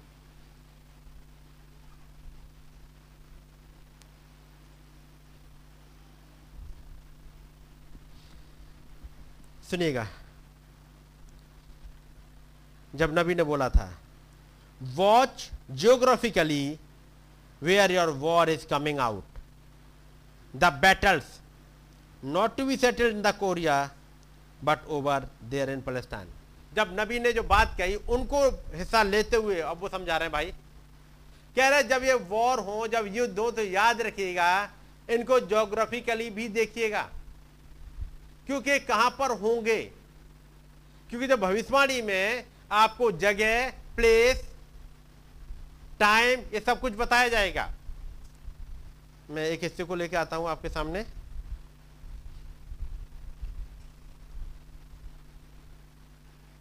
और उसको पढ़ने से पहले एक चीज़ देखता हूँ पहले, तब उसको पढ़ूँगा। और तब ये भाई बहन का एक हिस्सा है मैसेज का, मैं पढ़ रहा हूँ इसको।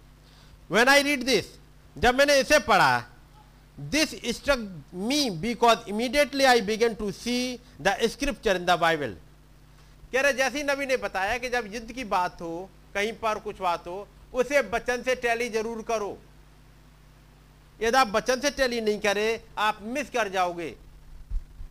क्योंकि यह समय था जब कोरिया और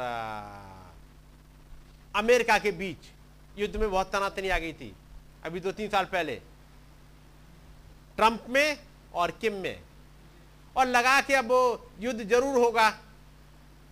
ये 2016 का मैसेज है जिसको मैं पढ़ रहा था। जैसे ही कोरिया का, नॉर्थ कोरिया का और अमेरिका का जब झगड़ा टॉप पे पहुँचा, लगने लगा अब लड़ाई ज़रूर हो जाएगी। और तो भाई कह रहे हैं, मैंने बाइबल का हिस्सा पढ़ा है। नबी ने एक चीज़ समझाई कि जब आप इन सब चीज़ों को होते हुए देखो बचत से टैली करो। क्या बाइबल में आपको मिलेगा कि लड़ाई अमेरिका और कोरिया के बीच में होनी है? नहीं मिलेगी। और लोगों का कहना यह लड़ाई तो बढ़ते हुए लगता है कि क्योंकि नॉर्थ कोरिया का साथ देने के लिए चाइना आ जाएगा, रूस आ जाएगा, और साउथ कोरिया को साथ देने के लिए अमेरिका आ जाएगा। तो बैटल ग्राउंड तो कोरिया बन जाएगा। अमेरिका नहीं बन रहा, क्योंकि अमेरिका तो वहाँ से आएगा, उसे यहाँ पर साउथ कोरिया मिल जाएगा। बैटल ग्राउंड यहाँ मिल जाएगा, कोरिया में। लेकिन आप वचन को देखो तो वचन नहीं बताता कि लड़ाई कहीं कोरिया में होगी। आप सोचो इंडिया और चाइना में वर्ल्ड वॉर होगा।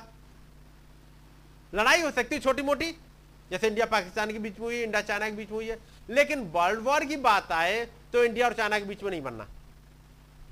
जैसे आपको लग रहा होगा इस समय कि भारत के, इंडिया के साथ में अमेरिका भी आके खड़ा हो रहा है, और उधर से ऑस्ट्रेलिया भी आ रहा है, ब्रिटेन भी साथ दे रहा है, और भी कई कंट्री साथ देने को तैयार है। लेकिन याद रखिए, वर्ल्ड वॉर यहाँ नहीं होना। वर्ल्ड वॉर की जगह कोई होनी है तो वचन के अकॉर्डिंग अरमकदोन है। वो मगिदो की तराई है। जहाँ पे तो वहाँ के लिए अपनी निगाह ज़रूर बनाए रखिएगा।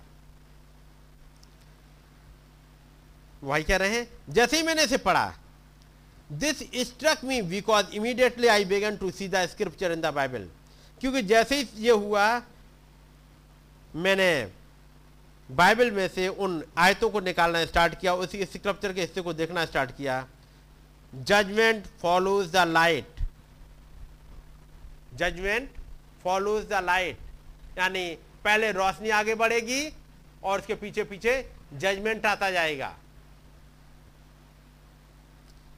A seal opens, a mystery unfolds, a man the mystery, sounds it forth, that a light. That is a light. Because until that mystery is revealed, everybody is in the dark.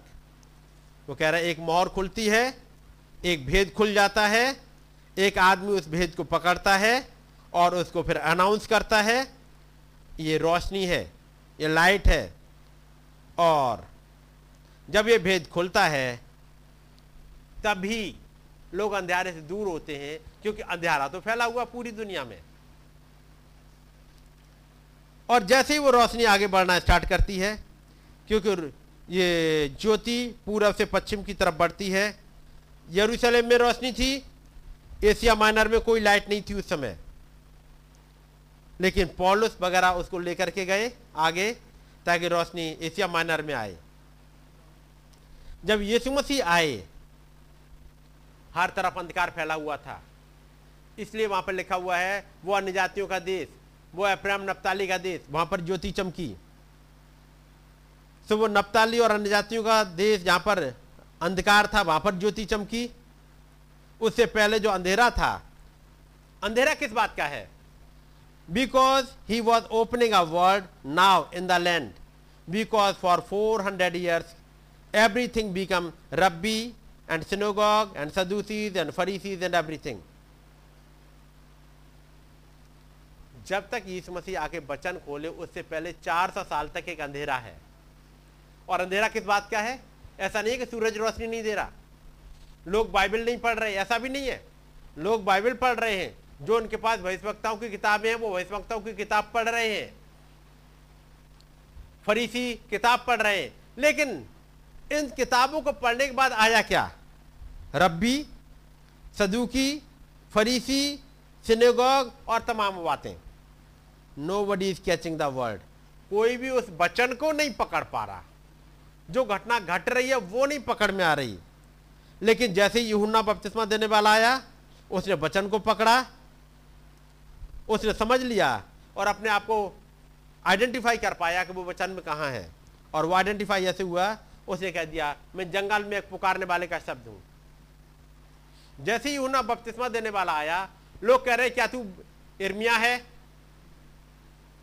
क्या तू एलिया है? क्या तू मसीह है? क्या तू वो भविष्यवक्ता है? क्योंकि ये जो काम वो बिल्कुल वैसे ही कर रहा है जैसे मसीह को करने चाहिए। बपतिस्मा दे रहा है, तमाम काम हो रहे हैं। ये बिल्कुल काम वैसे ही कर रहा है जैसे मसीह को करने चाहिए, लोग कंफ्यूज हो गए।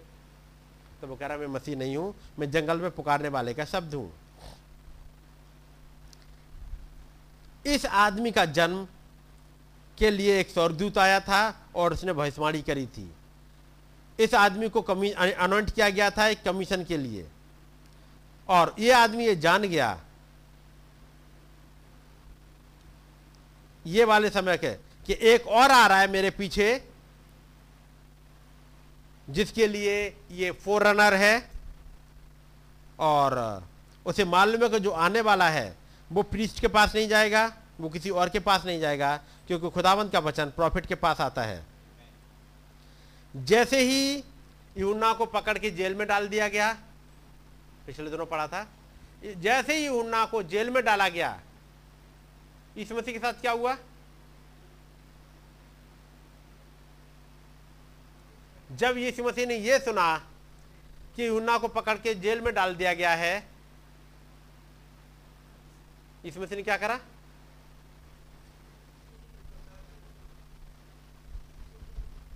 चेले बनाए और?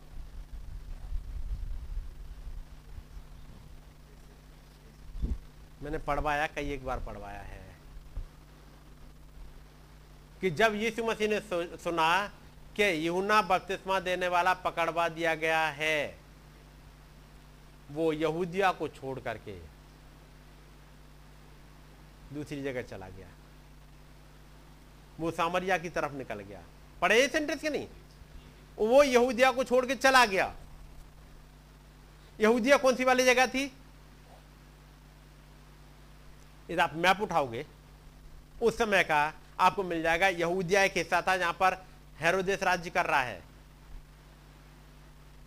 जिसमें कि यरूशलेम, बैतलेम, वो वाले सब हिस्से आ रहे हैं।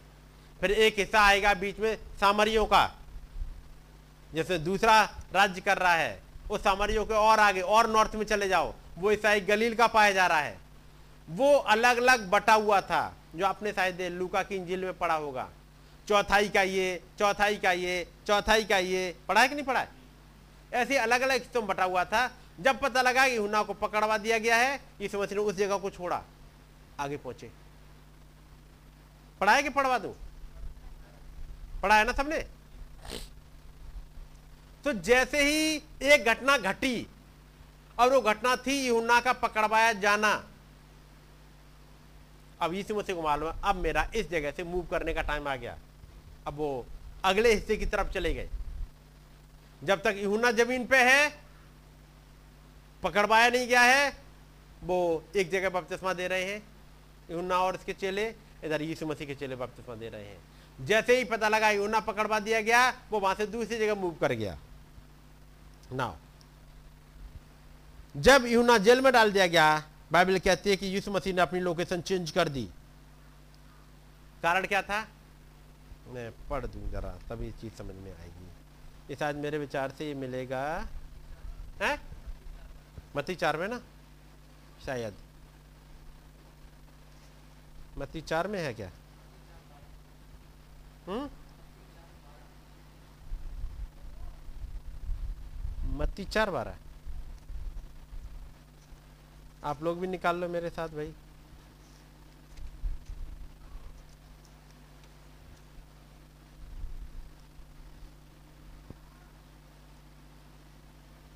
मत्ती चार बार है। जब उसने ये सुना कि यूना बंदी बना लिया गया है तो वो गलील को चला गया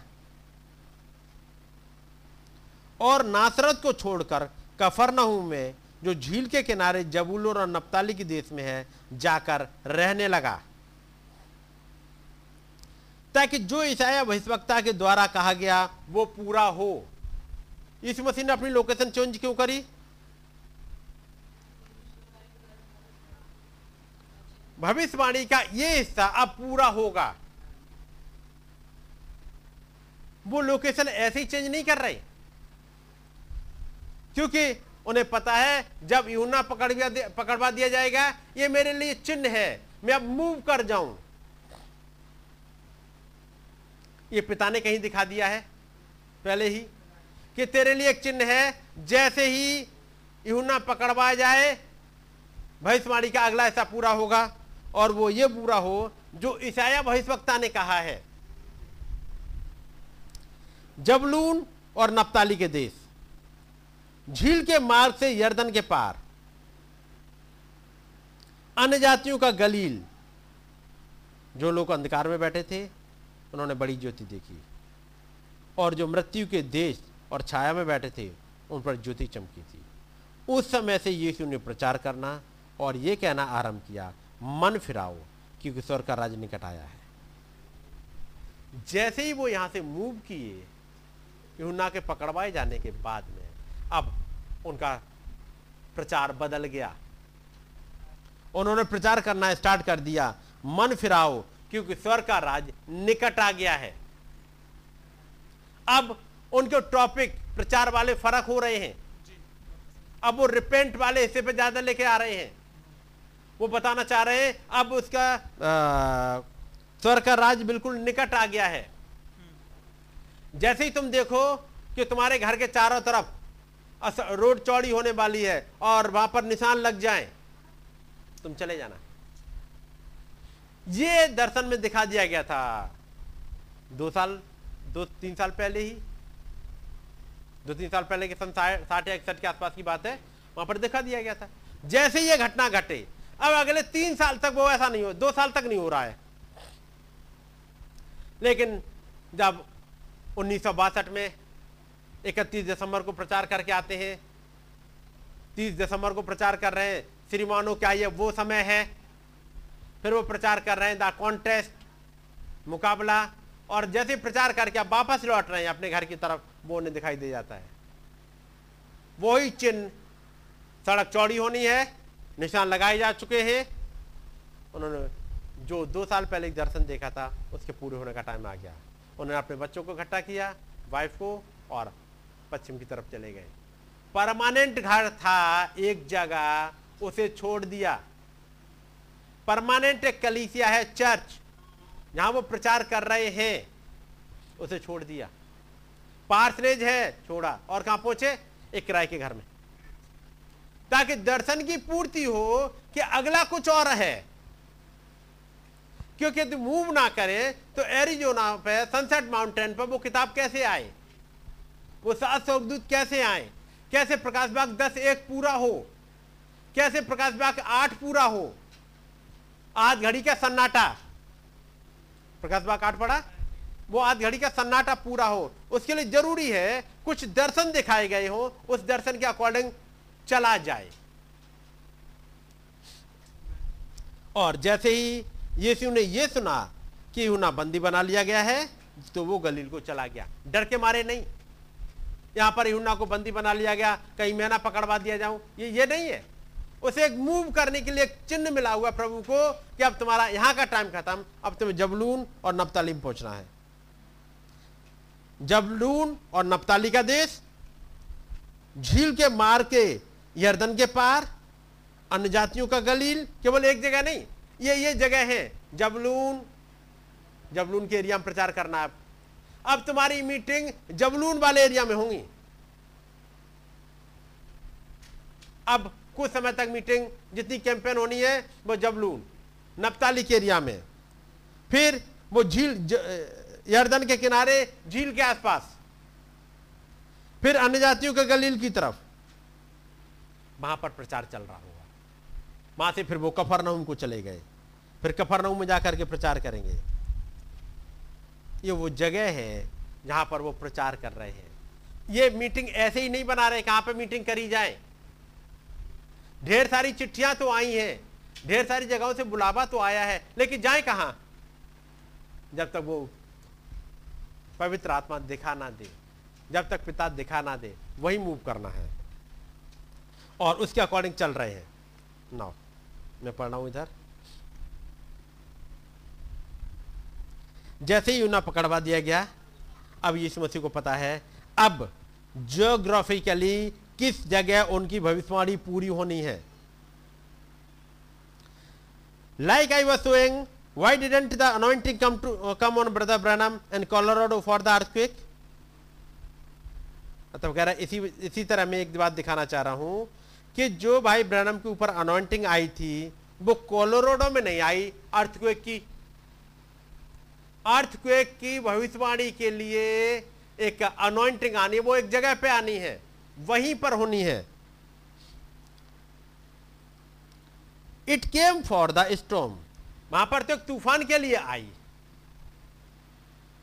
But it comes on Los Angeles for the earthquake लेकिन जो अर्थक्वेक के लिए आनी है, ज़रूरी है, वो पोजिशनली कैलिफ़ोर्निया में पहुँचे वहाँ पहुँचे और वहाँ प्रचार कर रहे हो, एक message choosing of a bride और जब चूजिंग ऑफ़ अ ब्राइड जब प्रचार करते जाएँगे, और अचानक से पवित्र आत्मा फिर उतरेगा बल से, और एक भविष्यवाणी चल देगी। ये अपने मन में नहीं है, भविष्यवाणी कहीं भी कहीं से करी जा सके। और कहीं भी कहीं से अपने मन से करी जाए, वो भविष्यवाणी पूरी नहीं होगी। इसलिए एक प्रॉफिट खुदावंत की गाइडेंस में होते हुए उस प्लेस तक पहुँच रहा है। Because the earthquake that is going to change the world is specified in prophecy. क्योंकि वो अर्थक्वेक वो भूकंप, जो कि पृथ्वी को, यानी इस पूरे हालात को बदल देगा।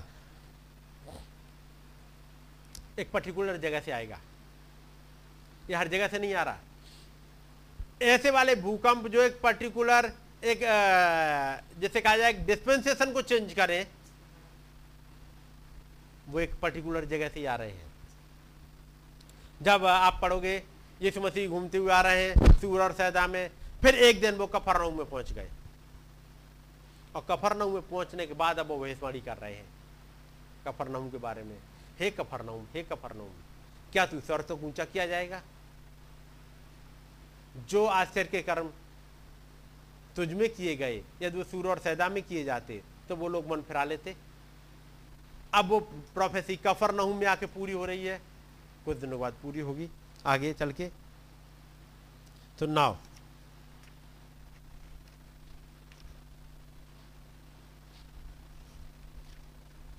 मैं एक हिस्सा पढ़ रहा हूँ आपके सामने।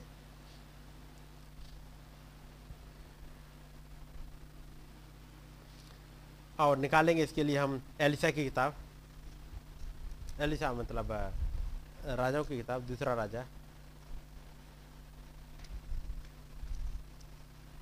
और उसका छठा अध्याय।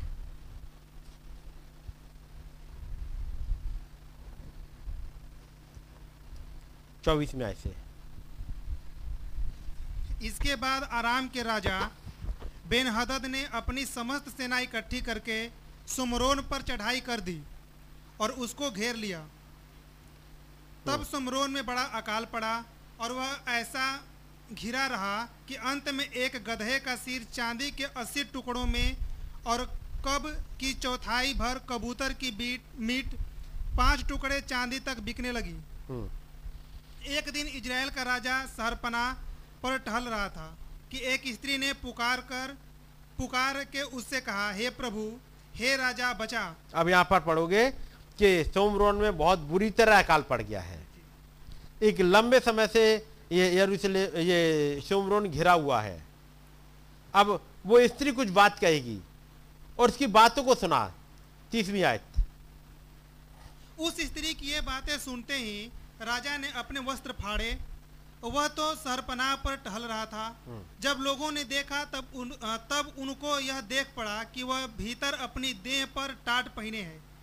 तब वह बोल उठा यदि मैं सापात के पुत्र एलिसा का सिर आज उसके धड़ पर रहने दूँ तो खुदा मेरे साथ ऐसा ही वरन इससे भी अधिक करे। हम्म। एलिसा अपने घर में बैठा हुआ था और पुरनिये भी उसके संग बैठे थे। हम्म। अतः जब राजा ने अपने पास से एक जन भेजा तब उस दूत के पहुँचने से पहले उसने पुरनियों से कहा देखो इस खूनी के बेटे ने किसी को मेरा सिर काटने को भेजा है।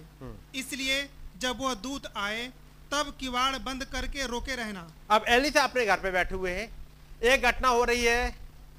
एलिसा कुछ पुरानियों के साथ बैठे हुए हैं, कुछ समझा रहे हैं। एलिसा बता रहे हैं क्या काल क्यों आया है? लोगों ने कैसे खुदाबंद को छोड़ दिया है? वो पुरानियों के साथ बातचीत चल रही है। और उधर एक घटना घट रही है कि राजा अपने महल में उस ऊपर चार दीवारी पर वो टहल रहा है। और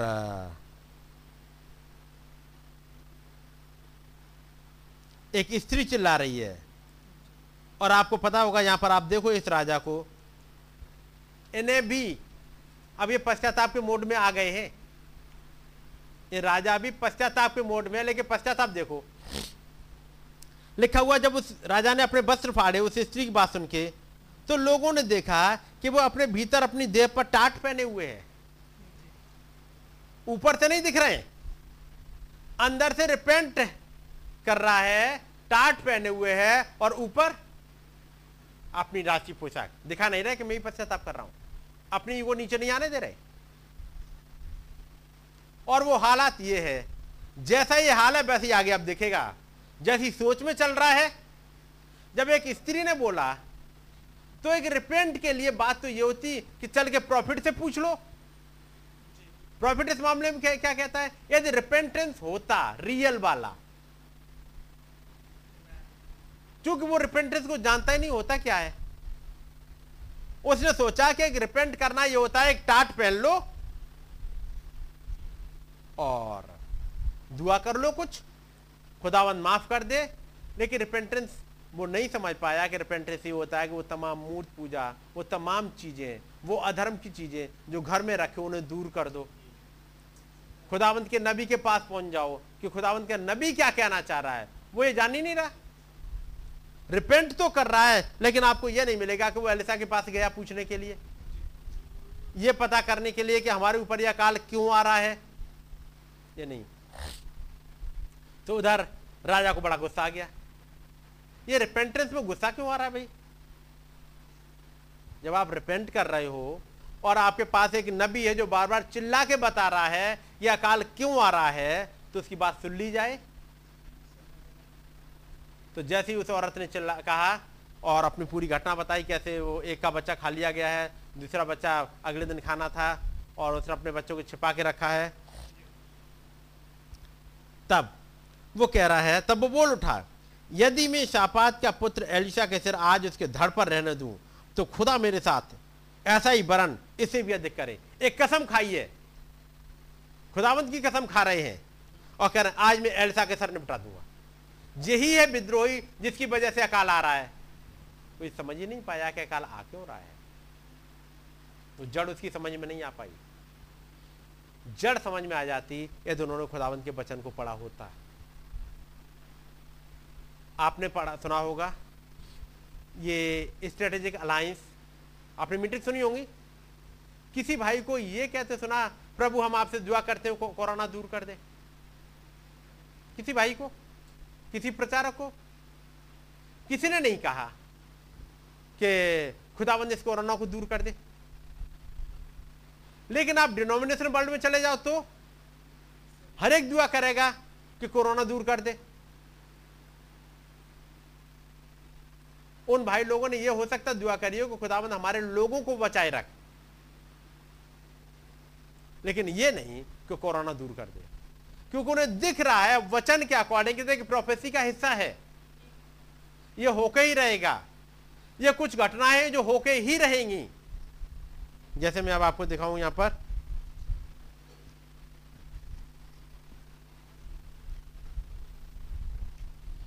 मैं पढ़ रहा हूँ। उन सात दर्शनों को इनके बारे में आपने सुना है 1933 के।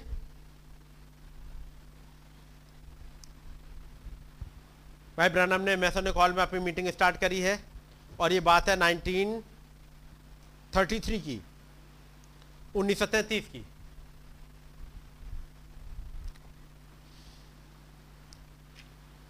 मैं पढ़ रहा हूँ। जिस दिन उनकी बेदारी सभा शुरू हुई, उससे पहले वाले रविवार को जय को रविवार को के स्कूल के लिए तैयारी कर रहा था। तो मैसोनिक हॉल में जो होनी थी मीटिंग उसके लिए, वो एक अच्छे अवचेतना अवस्था में चले गए।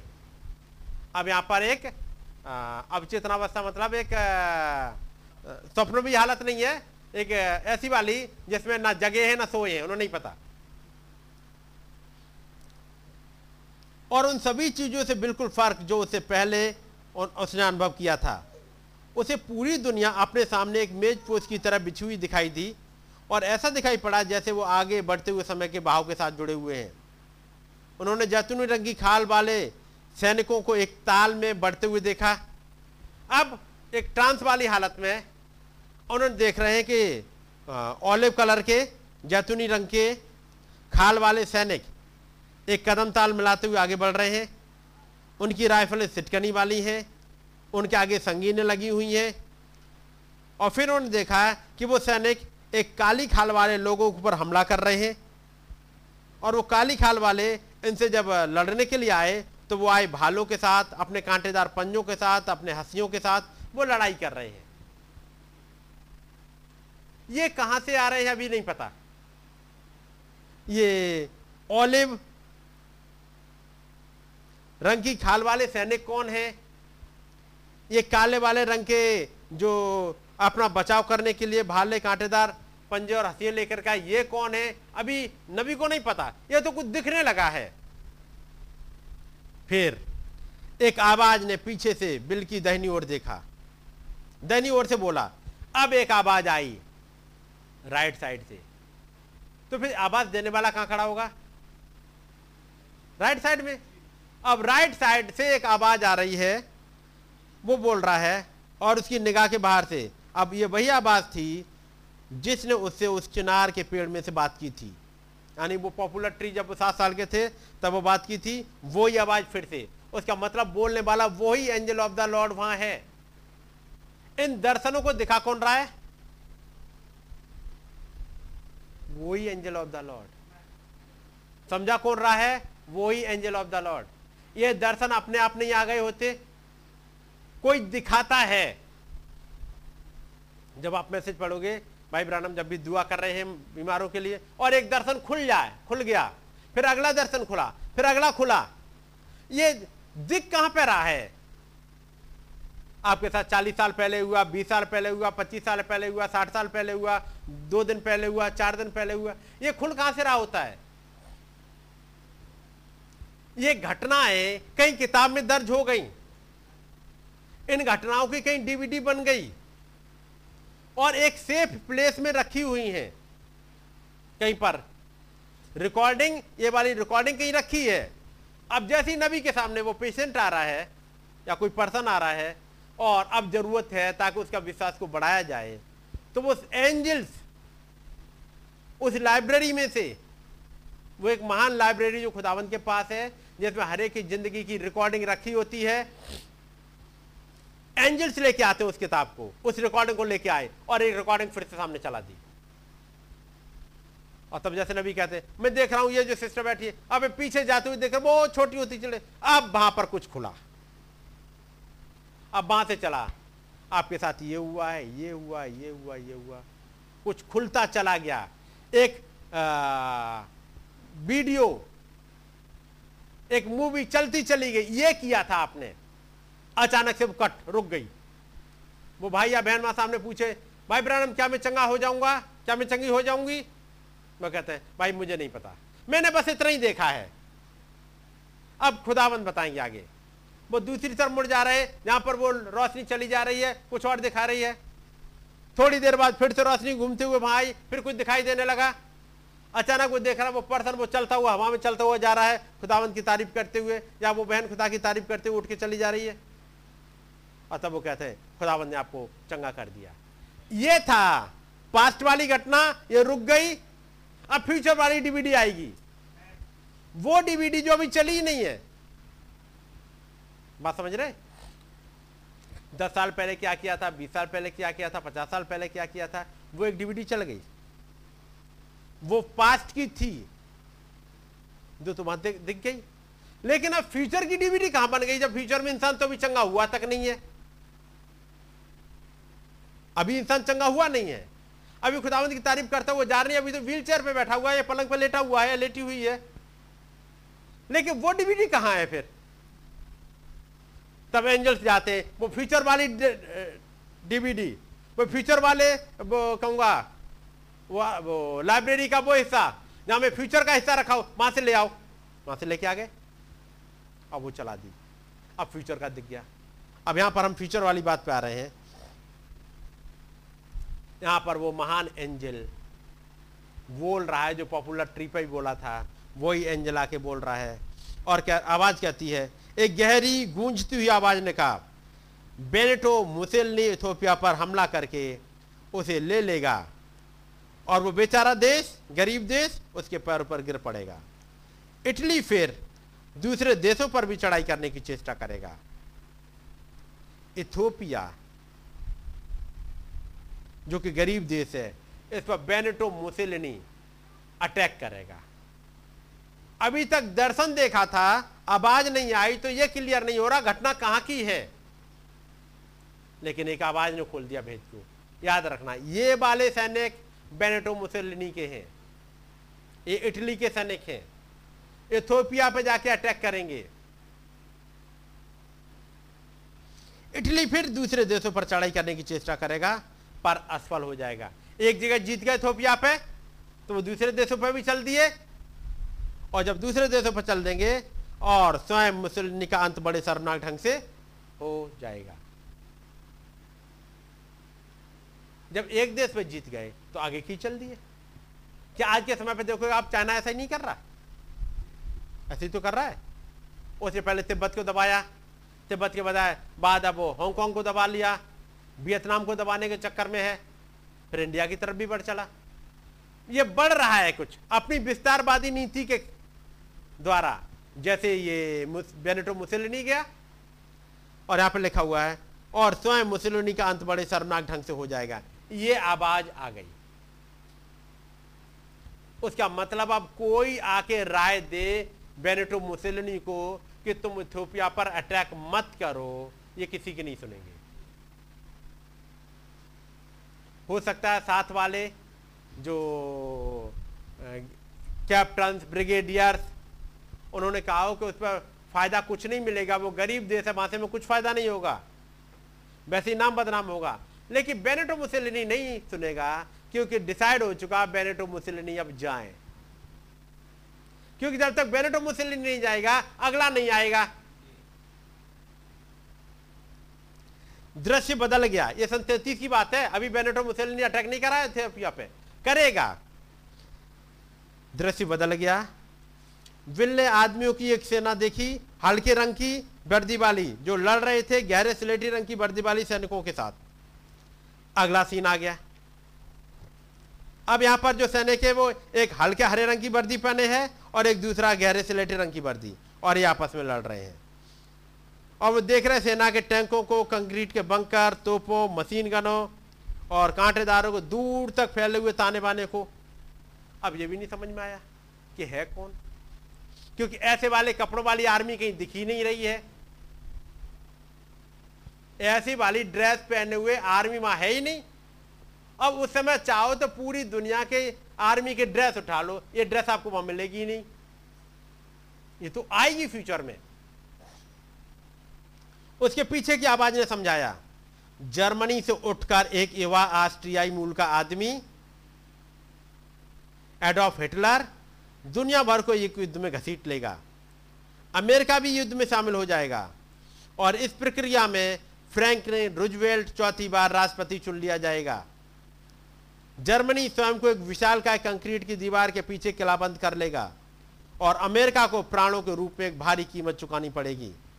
इस दीवार के पार पहुँच जान, पहुँच पाने को। परंतु जर्मनी हार जाएगा और हिटलर एक रहस्यमय अंत हो जाएगा। हिटलर का एक रहस्यमय अंत हो जाएगा। अगले घटना क्या बता रही है? एक दर्शन। जर्मनी उठेगा, एडॉल्फ हिटलर को लेके आएगा और अमेरिका में भी इलेक्शन नहीं हुआ है। ये देख रहे हैं 1933 में। उसके बाद अब मिसोलिनी अटैक करेगा। फिर रुजवेल्ट का चौथा टर्म आएगा। और जब चौथा टर्म यानी पब्लिक एक टर्म के बाद उबने लगती है।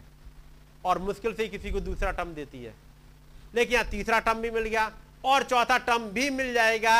अब अमेरिका की पब्लिक किसी को वोट दे। किसी को दे दे। उसके मन में कुछ भी आए। आखिरी दिन वोट रूजवेल्ट के फेवर में ही जाएगा। क्योंकि 1933 में एक भविष्यवाणी हो चुकी, एक आज्ञा निकल चुकी, रूजवेल्ट के लिए नियम चेंज करने पड़ेंगे। रूजवेल्ट चौथी बार प्राइम मिनिस्टर बनेगा, प्रेसिडेंट बनेगा। और ढेर सारे अमेरिकी मारे जाएँगे उस युद्ध में।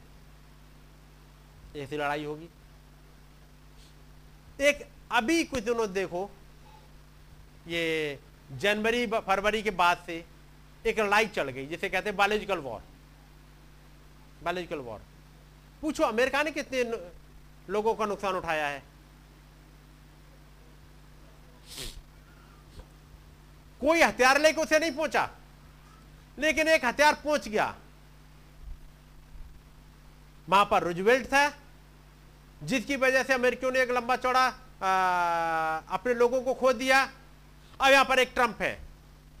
जिसका कहना है मैं लॉकडाउन नहीं करूँगा, मैं मास्क नहीं पहनता, मैं नहीं अलाउ करूँगा, मैं कंपलसरी नहीं करूँगा, कुछ करूँगा ऐसा। और एक लंबी पब्लिक मरती चली जा रही है। पेपर में आप पढ़ते होंगे? सबसे ज़्यादा केसेस अमेरिका मिल रहे होंगे। एक लंबी चौड़ी भीड़ मारी गई बगैर लड़ाई के ये मारे गए तो फिर ये कहीं ना कहीं भविष्यवाणी हो चुकी होगी। कुछ न कुछ तो हुआ है। उसके बाद अगला दर्शन आता है फांसीबाद नाजीबाद साम्यवाद का चौथा दर्शन, ये सब आपने पढ़े हुए पांचवा, छठा में उन पर नहीं चल रहा। सातवां दर्शन। बिल्ली की दाहिनी ओर की आवाज़ ने कहा, एक बार और देखो। बेल थोड़ा सा घूमे और साथ में और अंतिम दर्शन को देखने के लिए। संयुक्त राज्य उनके सामने बर्बादी के खंडरों में तब्दील हो चुका था। विस्फोटों ने ज़मीन में गड्ढे बना दिए थे और मलबे के धुआँ देते टुकड़ों ने आसमान को काला कर दिया था। जहाँ तक बिल देख सके, देश इंसानों से रहित था। कौन सा वाला कंट्री अमेरिका। देश इंसानों से रहित जहाँ तक देख सके, जहाँ तक नज़र जा रही है। वैसे नबी की, वैसे एक नॉर्मल इंसान की नज़र कितनी दूर तक चली जाएगी? दस किलोमीटर, बीस किलोमीटर। बिल्कुल रास्ते में कुछ ना पड़े और इससे ज़्यादा कहाँ जाएगी? लेकिन यहाँ पर एक नबी देख रहा है, जो केवल 10 किलोमीटर 20 किलोमीटर नहीं देख रहा। वो तो वहाँ बैठे हुए, वो पहुँच गया जर्मनी में, वो पहुँच गया इटली में, वो चल दिया इटली की आर्मी के साथ इथोपिया तक। फिर वो ये भी देख रहा है कि वो बेनेटो मुसिलनी एक रहस्यमय मृत्यु से मरेगा। फिर वो पहुँच गया जर्मनी में। यानी पूरी पृथ्वी उसके सामने खुली हुई है। तो अमेरिका के दर्शन में कितना हिस्सा देखा होगा? कुछ किलोमीटरों का? तो जहाँ तक देख एक बहुत बड़ी तबाही आ रही आगे। तो ये तमाम घटनाएँ जो बढ़ रही हैं, जहाँ पे मैं और आप चल रहे हैं, जिस समय में चल रहे हैं, ये तमाम घटनाएँ इन्हीं की तरफ़ बढ़ रही आगे। जो सात दर्शन थे, उसमें से पाँच तो पूरे हो गए। पहले ही छठा वाला था, वो एक स्त्री का जो अमेरिका में आके खड़ी हो रही है, जो कि नबी ने कहा वो रमन कैथोलिक चर्च हो सकती है, जिसने कंट्रोल ले लिया है, और अब बचा हुआ है सातवां दर्शन। और सातवें दर्शन में आप पढ़ोगे, जब प्रकाश बाग के अठारहवा अध्याय तो उस पर एक कम्युनिस्ट कंट्री उस पर अटैक कर रहा है वेटिकन पे, और वही लेके बम गिराएगा आगे अमेरिका पे भी। तो अब ये हालात जो बन रहे हैं तो पूछो, ये भाई लोग आप क्यों नहीं दुआ कर रहे कि ये कोरोना चला जाए? अब क्या भाई ब्राना में यहाँ पर दुआ करेंगे? खुदावंत कैसी मुसलनी अटैक ना करे मुसलनी अटैक ना करे, उसकी तो बड़ी बेज्जती सी हो जाएगी। मुसलनी की एक अच्छी नाम है और वो क्यों इथोपिया बजा रहा है? खुदावंद आप रोक दो। क्या नबी ये दुआ करेंगे? नहीं करेंगे। क्यों? क्योंकि ये खुदावंद की प्लानिंग का हिस्सा है और कभी भी एक प्रॉफिट खुदावंद की प्लानिंग के अगेंस्ट में प्रेयर नहीं कर रहा होता है। कभी भी खुदावंद का जन ऐसी अंदाजे में दुआ नहीं कर रहा होता। मीकाया ने कभी दुआ नहीं करी, हे खुदावंद ये हमारा राजा अहाब जा रहा है, ये तो बेवकूफ़ है, इसे तो कुछ समझ में नहीं आ रहा है ऐसा करो, आप इसकी समझ को फेर दो, ताकि वापस लौट जाए, नहीं तो इस लड़ाई में मारा जाएगा। क्या मिकाया ने दुआ करी? मिकाया कह रहा, मैं देख रहा हूँ, इसराइल एक बगैर चरवाहे के है। और ये पूर्ति है जो भविष्यवाणी एलिया ने करी थी, उसकी पूर्ति। जबकि वहाँ पर उस राजा की ही, उस कंट्री के राजा की ही मौत आ रही है। इसराइल उसका अपना कंट्री ही बर्बाद होने जा रहा है। लेकिन मीका ये दुआ नहीं कर रहा कि खुदावंत कैसे ही आपकी अकल को पलट दे। क्योंकि एलिया एक भविष्यवाणी कर चुका कि जिस जगह पर नाबोद के लहू को कुत्तों ने चाटा है, वहीं पर अहाब के लहू को भी चाटेंगे और वो भविष्यवाणी पूरी होनी है।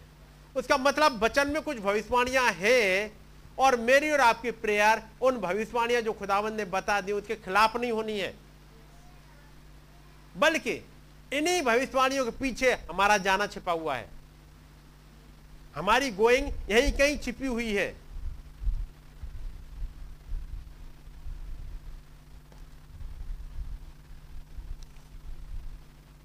जहाँ तक बिल देख सके, देश इंसानों से रहता था, उसके बाद दर्शन धूमिल हो गया। और तब नबी कहते मैं सोचने लगा कि मुसोलनी इथियो पर आक्रमण करेगा। आखिर क्यों? आखिर ऐसा क्यों है? वो तो संसार की घटनाओं में अनपेक्षित मोड़ होगा। बिल को मुसलिनी के विषय में थोड़ा बहुत मालूम था, क्योंकि वो समाचारों में चर्चित एक आदमी था। मुसलिनी 1922 से इटली का संपूर्णता से, तानाशाह था। और इटली के राष्ट्रीय उद्धारकर्ता के रूप में बहुचर्चित था। वह अव्यवस्था की हालात से एक ऐसे देश को सुव्यवस्था में ले आया था जो विश्व युद्ध के कारण कंगाल हो चुका था। इटली की अर्थव्यवस्था को स्थिरता की हालत में लाकर उसकी प्रतिष्ठा को बहाल किया था। उसके सामाजिक सुधार कार्यों को उद्योगपतियों और जमींदारों दोनों का, एक का विरोध, दोनों में से एक का विरोध झेले बगैर क्रियान्वित किया जा सका था। यानी इसकी नीति ऐसी थी, कोई इसके अगेंस्ट में नहीं गया। सब अपने तानाशाह को पसंद करते थे। हर एक कोई फेवर करता था वो उद्योगपति हो चाहे जमींदार हो। सार्वजनिक आंकड़ों के द्वारा पूरे यूरोप और संयुक्त राज्य में सब जगह मुसोलिनी को सम्मान मिला था। कभी कभी इसकी तुलना कैसर से तो नेपोलियन से या क्रॉमवेल से करते हुए उसकी महान सफलता के कारण कि अपने देश को उन्होंने कैसा बदल दिया और संचालित किया है? संचालित किया है। क्यों मुसलिनी अपने अच्छे नाम के खराब हो जाने का कारण का जोखिम उठाएगा? वो भी इथोपिया पर अटैक करेगा। लेकिन वो वैसा ही होना था, क्योंकि खुदाबंद ने कह दिया। ऐसा ही होना है। तो जब इन घटना को पढ़ा, अब वापस आते हैं राजाओं किताब में, जो हम पढ़ रहे थे। इधर एलिसा अपने घर में बैठे पुरानियों के साथ में। और दूसरी तरफ़ वो राजा अपने महल पर टहल रहा है। एक औरत बचाने के लिए उसकी गुहार लगा रही है, आवाज़ लगा रही है। हे राजा, मुझे बचा ले। राजा उसकी बात को सुनता है और कहता है, मैं एलिसा के सिर को कटवा दूँगा। और उन्होंने एक आदमी को बुलाया और जाओ एलिसा के सर के काट के ले आना। एलिसा वहाँ बैठे हुए हैं, अचानक कुछ खुल गया। जैसे ही उधर अहाब ने बोला, इधर कुछ खुल गया। वो कह रहे हैं, पुरनियों से, अरे, तुम्हें मालूम है, ये राजा जिसके बारे में हम लोग बात कर रहे हैं, इसकी नीति की वजह से ये हमारा कंट्री गरीब होता चला जा रहा है। ये क्या करा है अभी? अभी अभी इसने ऑर्डर दिया है मेरा सिर कटवाने के लिए। देखो, अभी आ रहा है कोई। अब पुरनिया अचानक चक्के से, भाई, आपका तो कहाँ सीन में नाम है? आपसे मतलब क्या है? देखो, अभी भेज रहा है। और एक काम करो, जब खटखट हो, दरवाज़ा खटका है तो रोके रहना, दरवाज़ा खोलना नहीं। वो कहते हैं अलिसा ने कहा, देखो, इस खूनी के बेटे ने किसी को मेरे सिर काटने को भेजा है, इसलिए जब वो दूत आए तक किवाड़ बंद करके रोके रहना, वो आएगा। और जब उसे रोके रहोगे, चिंता मत करना, उसे उस राजा को चैन नहीं पड़ेगा, थोड़ी देर में वो भी आ रहा होगा। जब उसने कह दिया, सिर काट लाओ तो घर पे बैठ के वेट करे महल में। वो वेट नहीं करे वो पीछे पीछे आ रहा है। मैं वो भी देख रहा हूँ आ रहा है। क्या उसके स्वामी की आहट उसके पाँव की आहट उसके पीछे नहीं सुन पड़ती? अब वो पुरानी से पूछ रहे हैं क्या तुम सुन पा रहे हो? वो आहट आ रही है। देखो राजा आहा भी पीछे, पीछे राजा आहाब है शायद क्या? नहीं कोई दूसरा है शायद दूसरा राजा होगा। है नहीं? वो देखो वो दूसरा राजा वो भी पीछे पीछे चल रहा है। क्योंकि आप तो पहले धैमी शायद मर जाएगा।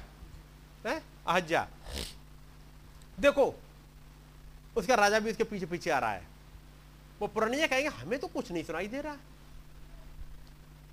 हमें तो कुछ मालूम और फिर हमें नहीं लगता कि ये राजा अहज्या ऐसा करेगा। ये मालूम है कौन? खूनी का बेटा। तो खूनी कौन था? अहाब। बात समझ रहे ये अहाब है, ये खूनी का बेटा है। ये अहज्या है। इस अहज्या के लिए इस एलिसा ने क्या क्या काम किए हैं? ये सातवा अध्याय है। क्या एलिसा ने इस राजा के अगेंस्ट में कहीं बोला है कुछ? पांचवा अध्याय। आपको मिलेगा। आराम का राजा आएगा आराम का राजा नामान को भेजता है। ऐसे वाले हालात में एलिशा कहता उसे मेरे पास भेज दे। पढ़ाया आपने?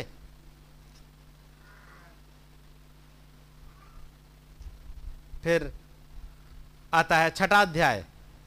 छठा अध्याय में इस इसराइल के राजा को कई एक मार, कई एक बार मारने के लिए आराम के राजा ने लोगों को भेजा है।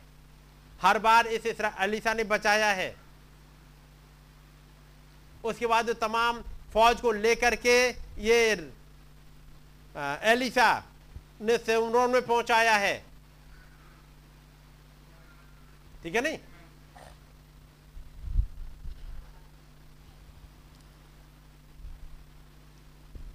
तो इस एलिसा को आप देखोगे, कहीं पे इस राजा के खिलाफ बोलते हुए नहीं। लेकिन उसके बाद भी अब सोमरोन में। मालूम है इसके पीछे क्या हुआ है? यहाँ पर जो दल आया मैं वापस पढ़ रहा हूँ छठा अध्याय उसकी आठवीं आयत। आराम का राजा इजराइल से युद्ध कर रहा था हम्म। और सम्मति करके अपने कर्मचारियों से कहा अमुक स्थान पर मेरी छावनी होगी। हम्म। तब खुदा के भक्त ने इजराइल के राजा के पास कहला भेजा चौकसी कर और अमुक स्थान से होकर ना जाना। हम्म, क्योंकि वहाँ आरामी चढ़ाई करने वाले हैं। जी। तब इजराइल के राजा ने उस स्थान को जिसकी चर्चा करके खुदा के भक्त ने उसे चिताया था दूत भेजकर अपनी रक्षा की। हम्म। और इस प्रकार एक दो बार नहीं वरन बहुत बार हुआ। बहुत बार इस एलिसा ने इसकी जान बचाई है। और यहाँ तक जान बचाई है कि अब एलिसा की जान पर ही आ गई है। पंद्रहवीं आयत। भोर को खुदा के भक्त का टहलुआ उठा और निकलकर क्या देखता है कि घोड़ों और रथों समेत एक दल नगर को घेरे हुए पड़ा है। हम्म, तब उसके सेवक ने उससे कहा हाय मेरे स्वामी हम क्या करें? हम्म। उसने कहा मत डर क्योंकि जो हमारी ओर है वो उनसे अधिक है अब यहाँ पर है। इतने बार बचाया कि अब सारे वो आराम का राजा अब इसी के पीछे पड़ गया एलिसा को मारने के लिए। उसके बाद उन दल को अंधा करेगा एलिशा उसको लेकर के सोमरोन में जाएगा। और वहाँ पर वो कहता है क्या मैं मार लू बीस में ऐसे जब वे सोमरोन में आ गए तब एलिसा ने कहा हे यहोवा इन लोगों की आँखें खोल कि देख सके। तब यहोवा ने उनकी आँखें खोली और जब वे देखने लगे तब क्या देखा कि हम सोमरोन के मध्य में हैं। हम्म, अब उनकी आँखें खुल गई। आँखें तो वैसे भी खुली थी अंधे होके नहीं जा रहे। लेकिन उन्हें वो नहीं दिखाई पड़ रहा था जो वो देखना चाह रहे थे। अब यहाँ पर वो ही देख रहे जो एलिसा दिखा रहा है। रास्ते भर में जो लगे रहते चिन्ह, ये रास्ता सोमरोन को जा रहा है। सोमरोन इतना किलोमीटर दूर, सोमरोन इतना किलोमीटर दूर, ये कुछ दिखाई नहीं। जब सोमरोन सिटी में ले जाके वहाँ खड़ा कर दिया, राजा के सामने सब देखा, सोमरोन कहीं पे लिखा हुआ। तब समझ हम तो फंस गए। इन आँखों के रहते हुए भी ना दिखाई दे। आप देख रहे हो यहाँ पे? उन्हें यही नहीं पता लगा। वो एलिसा निकल के आएगा पूछे किसको ढूंढ रहे हो? उन्होंने कहा, एलिसा को। उन्हें कहा, यहाँ थोड़ी रहता चलो, मैं चलता हूँ, मेरे पीछे पीछे चलो। एलिसा के पास तक पहुँचा दूँगा और एलिसा आगे आगे।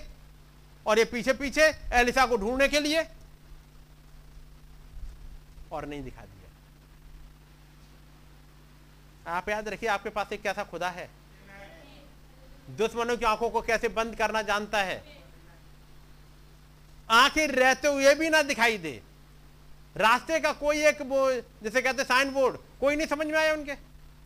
और वहाँ पहुँच गए। चलो आगे।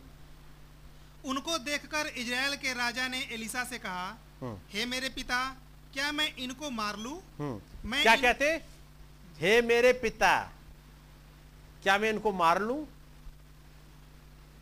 आप रेस्पेक्ट समझ रहे हैं? उसने कहा उसने उत्तर दिया मत मार। हम्म। क्या तू इनको मार दिया करता है हम्म। जिनको तू तलवार और धनुष से बंदी बना लेता है? हम्म। तो उनको अन्न जल दे कि खा पीकर अपने स्वामी के पास चले जाएँ। हम्म। तब उसने उनके लिए बड़ा भोज किया और जब वे खा पी चुके तब उसने उन्हें विदा किया हम्म। और वे अपने स्वामी के पास चले गए। इसके बाद आराम के दल इजराइल के देश में फिर ना आए। जी समझ गए? अब यहाँ लिखा है इसके बाद आराम के दल इसराइल के देश में फिर ना आए। एक लंबे समय तक वो नहीं आए। इतनी बड़ी छुरौती उन्होंने जाकर के अपने स्वामी को बताया कि ऐसा ऐसा हुआ। उन्होंने कहा, ऐसे वाली कंट्री के खिलाफ हम जाके अगेंस्ट में लड़ाई करने के लिए जा रहे हैं। अब नहीं जाएँगे। अब एक ऐसा समझौता बांधेंगे, हमारी सेना तुम्हारी वो बाउंड्री पार नहीं करेगी और तुम हमारी मत पार करना। एक दोस्ताना लेकिन इसराइल का राजा अपने कामों को तो छोड़ नहीं पाया और वो काम थे उसकी मूर्ति पूजा उससे पीछे नहीं हट पाया। तब आती है अगली आयत चौबीसवीं आयत। इसके बाद आराम के राजा बेन हदद ने अपनी समस्त सेना इकट्ठी करके सुमरोन पर चढ़ाई कर दी हम्म। और उसको घेर लिया। जी। अब यहाँ पर एक राजा आ गया बेनहदद आ गया। जी। अब वो पुरानी वाली बाचा तोड़ दी गई। अभी आ गए फिर से। अब जब आ गए तब किसी ने भरा ये आज जो आ गए ना अच्छा तो यही था जब वो घिर गए थे हमारे यहाँ, निपटा दिए होते। तभी खत्म कर दिया गया आज जो कुछ हो रहा, वो छोड़ दिया, वो छोड़ दिया आपने, वो डिसीज़न आपका गलत था। और तब वो राजा कहेगा, ये एलिसा था, जिसकी वजह से मैंने छोड़ दिया। ये है एलिसा जड़। ना एलिसा उस दिन छोड़वाता और ना आज ये आरामी इसराइल होते। यानी उस नबी की घटना को भी एक अलग अलग वे में लेके जा रहे हैं। अपने कामों से पश्चाताप नहीं है। टाट पहने हैं, पश्चाताप कर रहे हैं, लेकिन उन्होंने भेज दिया, आगे पढ़ो अब। वापस आकर के बत्तीस आयत। एलिसा अपने घर में बैठा हुआ था और पुरनिये भी उसके संग बैठे थे। अतः जब राजा ने अपने पास से एक जन भेजा तब उस दूत के पहुँचने से पहले उसने पुरनियों से कहा देखो इस खूनी के बेटे ने किसी को मेरा सिर काटने को भेजा है। हम्म। इसलिए जब वह दूत आए तब किवाड़ बंद करके रोके रहना। हम्म। क्या उसके स्वामी के पाँव की आहट उसके पीछे नहीं सुन पड़ती? वो कह रहे देखो उसके स्वामी भी आ रहा है तुम्हें आवाज़ सुनाई दे रही है वो आ रहा है। पुरनिया कहे हमें तो नहीं सुनाई पड़ रहा। हमें तो कुछ घटित नहीं दिखाई दे रहा। वो एल्सा कह रहा मुझे दिख रहा देखो वो आ रहा है और उसके संग उसके स्वामी पीछे पीछे आ गए। देखना बस थोड़ी देर रुको। आगे। वह उनसे यो बातें कर ही रहा था कि राजा उसके पास आ पहुँचा। हम्म। और राजा कहने लगा यह विपत्ति यहोवा की ओर से है। हम्म। अब मैं आगे को यहोवा की बाट क्यों जोहता रहूँ? हम्म। तब एलिसा उसने कहा राजा के कह रहा ये विपत्ति यहोवा की ओर से है। अब मैं आगे को क्यों बाट जो हूँ विपत्ति क्या है? एक अकाल। विपत्ति यहोवा की ओर से आई है। मैं क्यों बाट जो हूँ अब यहोवा की? मैं अपना कुछ और देखूँगा। मैं कुछ और रास्ता निकालूँगा। तब एलिसा सोल्यूशन बताते हैं पढ़ो। तब एलिसा ने कहा यहोवा का वचन सुनो। यहोवा यूँ कहता है कल इसी समय सोमरोन के फाटक में साह भर मैदा एक सेकेल में और दो साह जौ भी एक सेकेल में बिकेगा। हम्म। तब उस सरदार ने जिसके हाथ पर राजा तकिया करता था हम्म। खुदा के भक्त को उत्तर देकर कहा सुन चाहे यहोवा आकाश के झरोखे खोले हम्म। तो भी क्या ऐसी बात हो सकेगी? हम्म उसने कहा सुन तू यह अपनी आँखों से तो देखेगा परंतु उस अन्न में से कुछ खाने ना पाएगा। जी।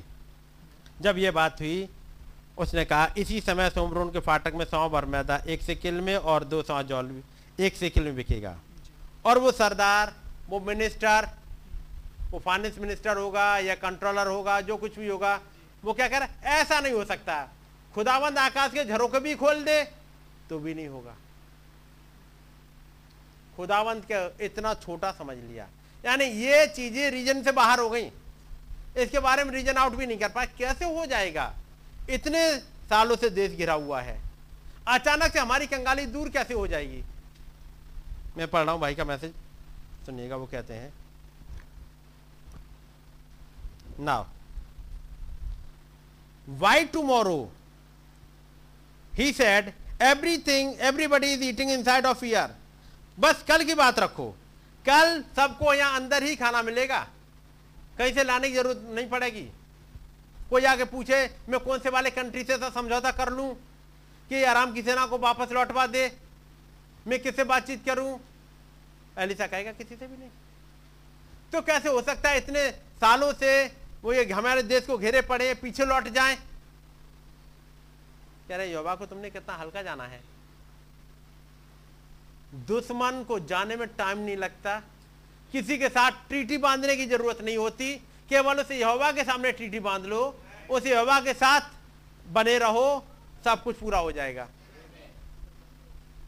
यदि किसी के साथ बाचा बांधते तो वो एहसान जताएगा, उसका पेमेंट करना पड़ेगा, फिर वो लड़ने को आएगा। फिर कब अकाल दूर होगा? लेकिन यहाँ पर एक नबी है, खुदाबंद का। The minister of economy laugh at them और जो उनके इकोनॉमी का जो मिनिस्टर था, वो उस पर हंसा। और क्या कह रहा? What kind of crazy things are you talking किस टाइप के पागलपन की बात तुम कर रहे हो? क्या रेट चल रहा है? गधे का सिर चांदी के अस्सी टुकड़ों में इतनी ऊपर महँगाई जा रही है। कब की चौथाई बार कबूतर की बीट यानी छोटा टुकड़ा कबूतर का, उसके पाँच टुकड़े में इस हालात में महँगाई आ गई है। हमारी क्या जीडीपी हमारी जीडीपी गिर गई है, हमारी महँगाई बहुत ऊपर चली गई है। कहाँ, कैसे क्या हो सकता है? याद रखिएगा, एक नबी है।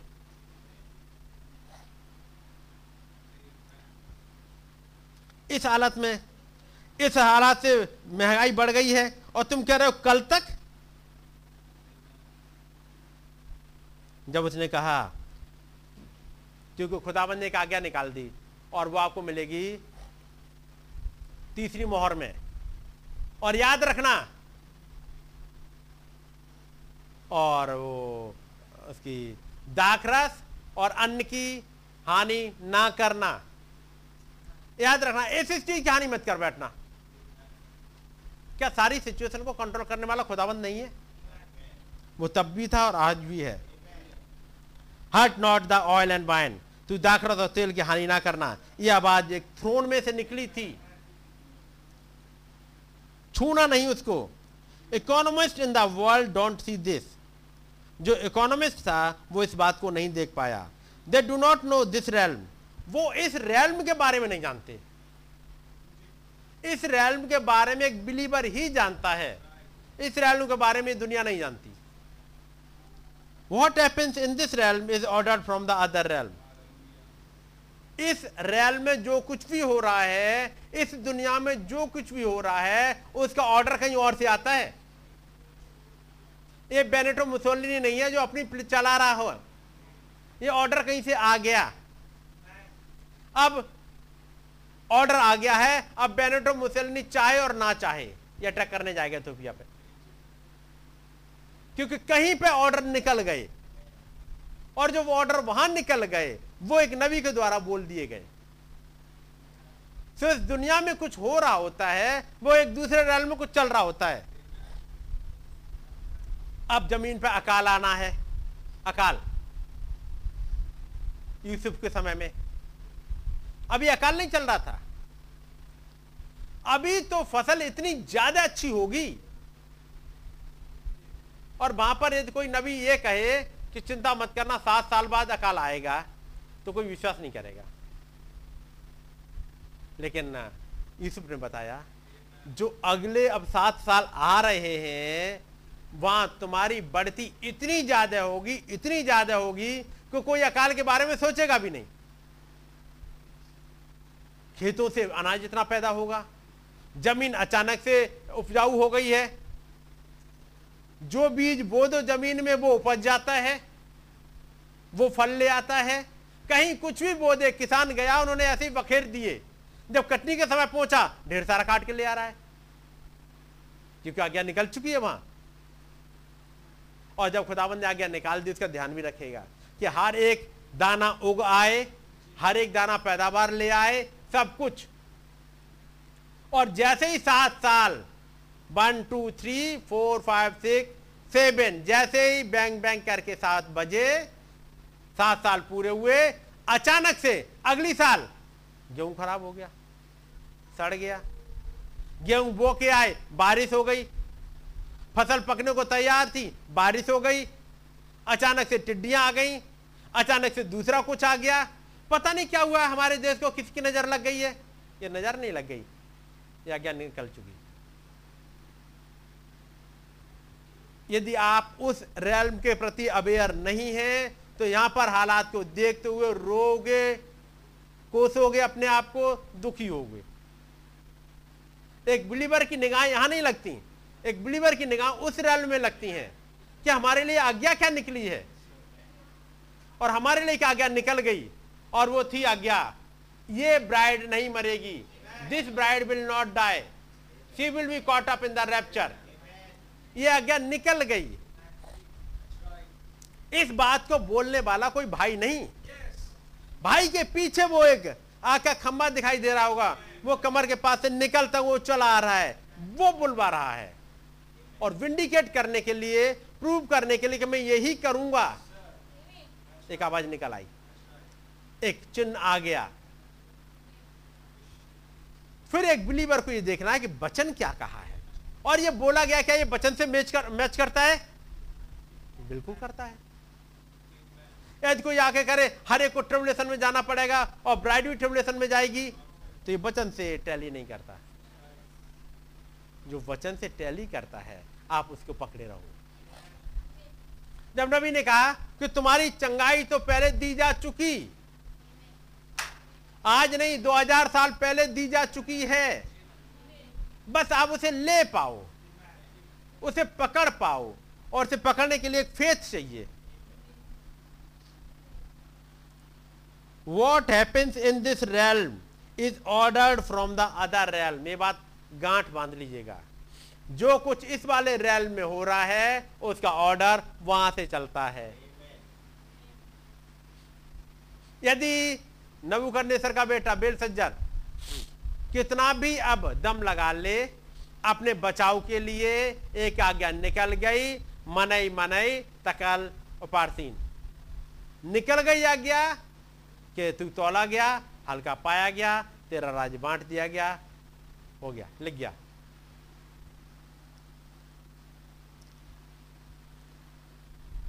Wars don't happen in this realm वो युद्ध इस रैल में नहीं होते हैं। It is ordered from the other realm first world war आएगा नहीं, जब तक वचन में लिखना जाए। जो 1914 से 1918 में जो फ़र्स्ट वर्ल्ड वॉर आया, वो लगभग 1900 साल पहले लिख दिया गया। सन पंचानवे और छियानवे में यहाँ पर बाइबल में लिख दिया गया जिसको हमने पढ़ा था। पृथ्वी के रहने वालों पर हाय हाय हाय। और एक सिंबॉलिक फॉर्म में लिख गया everything comes from the next realm हर एक चीज़ उसी वाले रेल्म से आती है, जो फिरौन के समय में, मिस्र में, जो सात साल बड़े बहुतायत के आ रहे थे उसका ऑर्डर कहाँ हुआ? क्या ये फिरौन के साइंटिस्ट थे? वो कृषि वैज्ञानिक?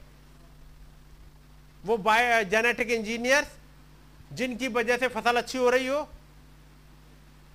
क्रेडिट भले ही मिल जाए बायो जेनेटिक इंजीनियर्स को और वो, उनको एग्रीकल्चर साइंटिस्ट को। लेकिन एग्रीकल्चर साइंटिस्ट और ये बायोलॉजी जेनेटिक इंजीनियर्स नहीं थे। ये खुदा था जिसने आज्ञा दे दी। और यदि वो एग्रीकल्चर साइंटिस्ट ही होते तो फिर सात साल के बाद अगले सात साल में क्या हो गया उन्हें? कर लेते। और अगले सात साल तक कुछ नहीं कर पाएँगे, और अगले सात साल के बाद फिर सब चीज़ें नॉर्मल हो जाएँगी। Everything comes from the next realm हर एक चीज़ दूसरे रेल्म में आती हमारी चंगाई चंगाई कहाँ से आती है? इसी वाले रेल्म से या दूसरे से?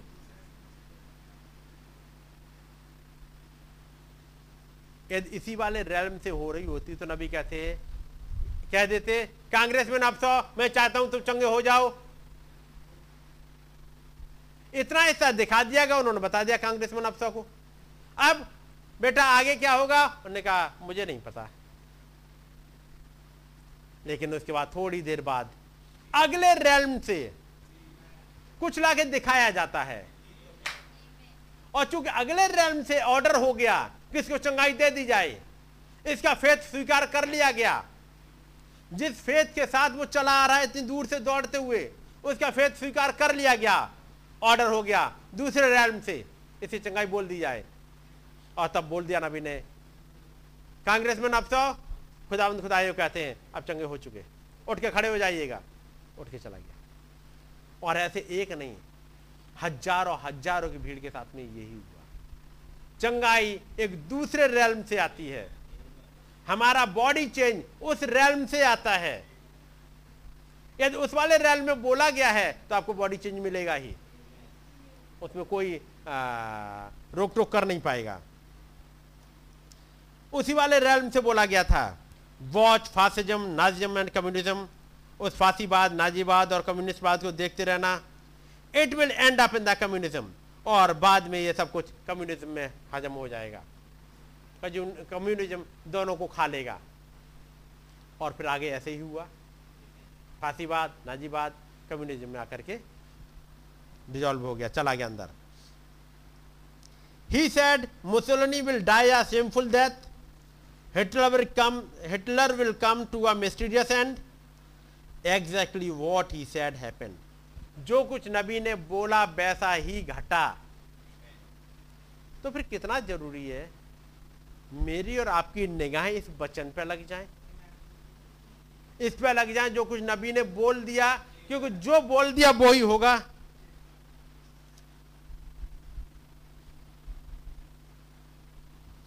Exactly what he said happened you know people could dismiss that like nonsense talk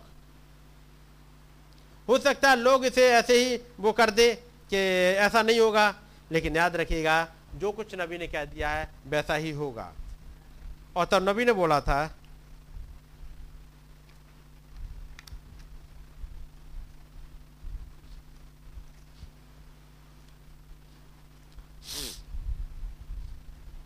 नबी कहते हैं,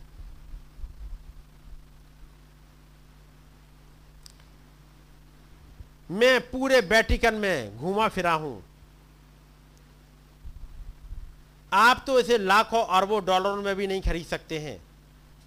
ठीक है, आप जरा सोचिए, बाइबल कहती है, यह है फ़र्स्ट सील, पैरा नंबर 347 संसार का समस्त धन उस स्त्री में, उस कैथोलिक चर्च में पाया जाता है। ओ आप जरा उन भव्य स्थलों के विषय में सोचिएगा।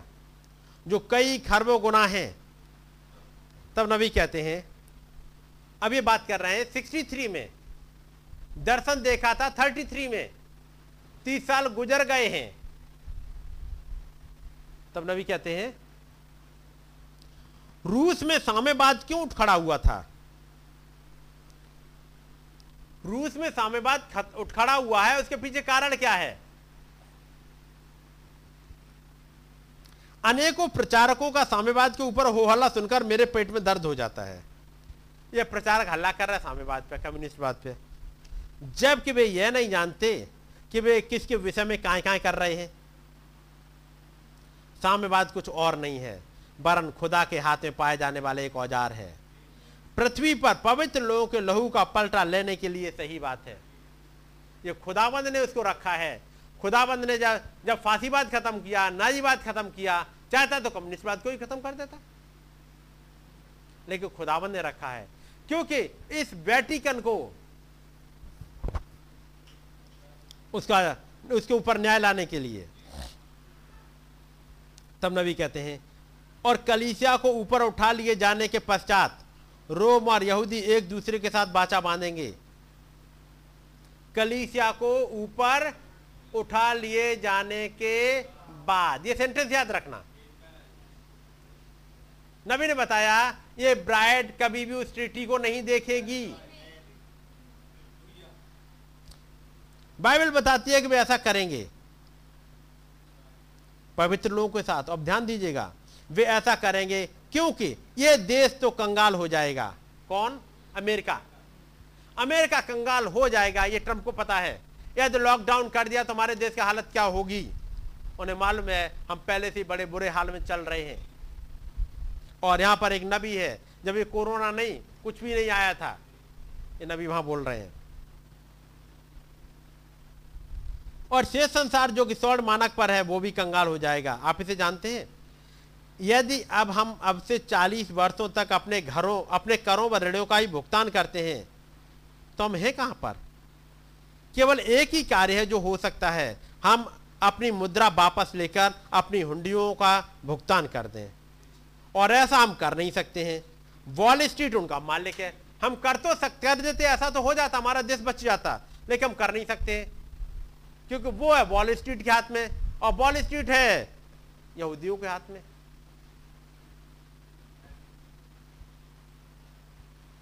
वॉल स्ट्रीट इसका मालिक है, और वॉल स्ट्रीट यहूदियों के नियंत्रण में है, और इसका शेष भाग वेटिकन में है।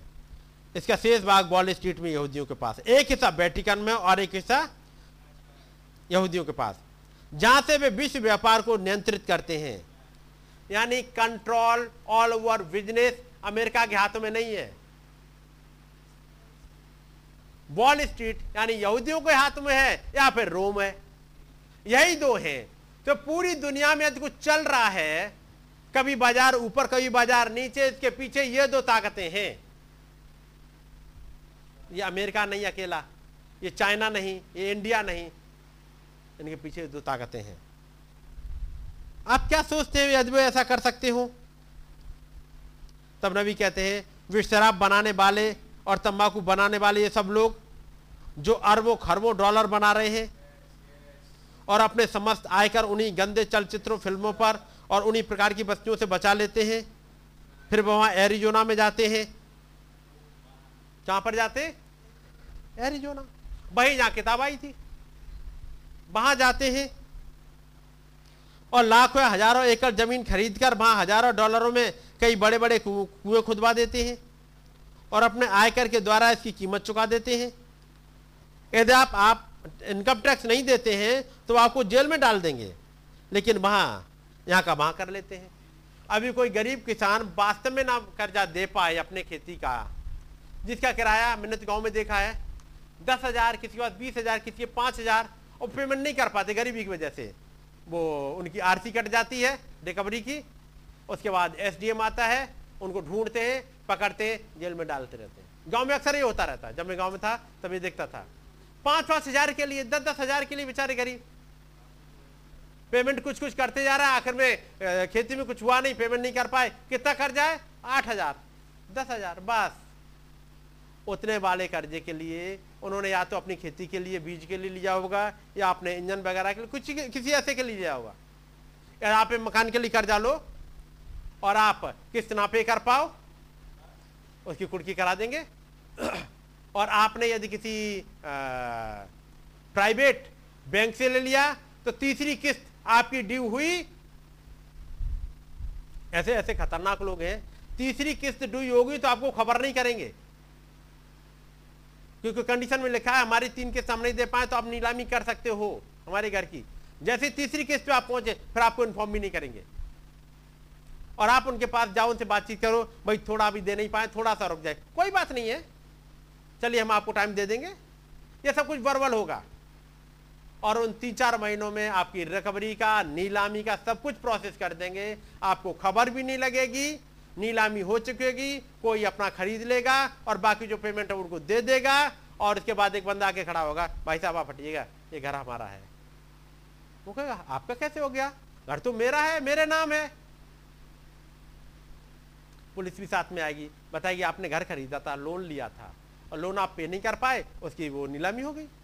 तो हमें क्यों नहीं बताया गया? भाई, आपको चिट्ठी भेजी गई थी, आप आए ही नहीं। पूछो, चिट्ठी कब भेजी गई? चिट्ठी कभी नहीं भेजी जाती। वो सब भाई उसी लेवल पर हो जाता है। आपके पास ये रह जाता है। आपका बस इतना पैसा जितने में बिकाता घर, उसके बाद ये पैसा आपका बचा, ये हम आपको दे दे रहे हैं। ये आप लो और निकल जाओ। ऐसे ऐसे लोग हैं। नबी कहते हैं उनके अरबों, आप पेपर में पढ़ रहे हो गया हज़ारों करोड़ ले लेके भाग गए हैं।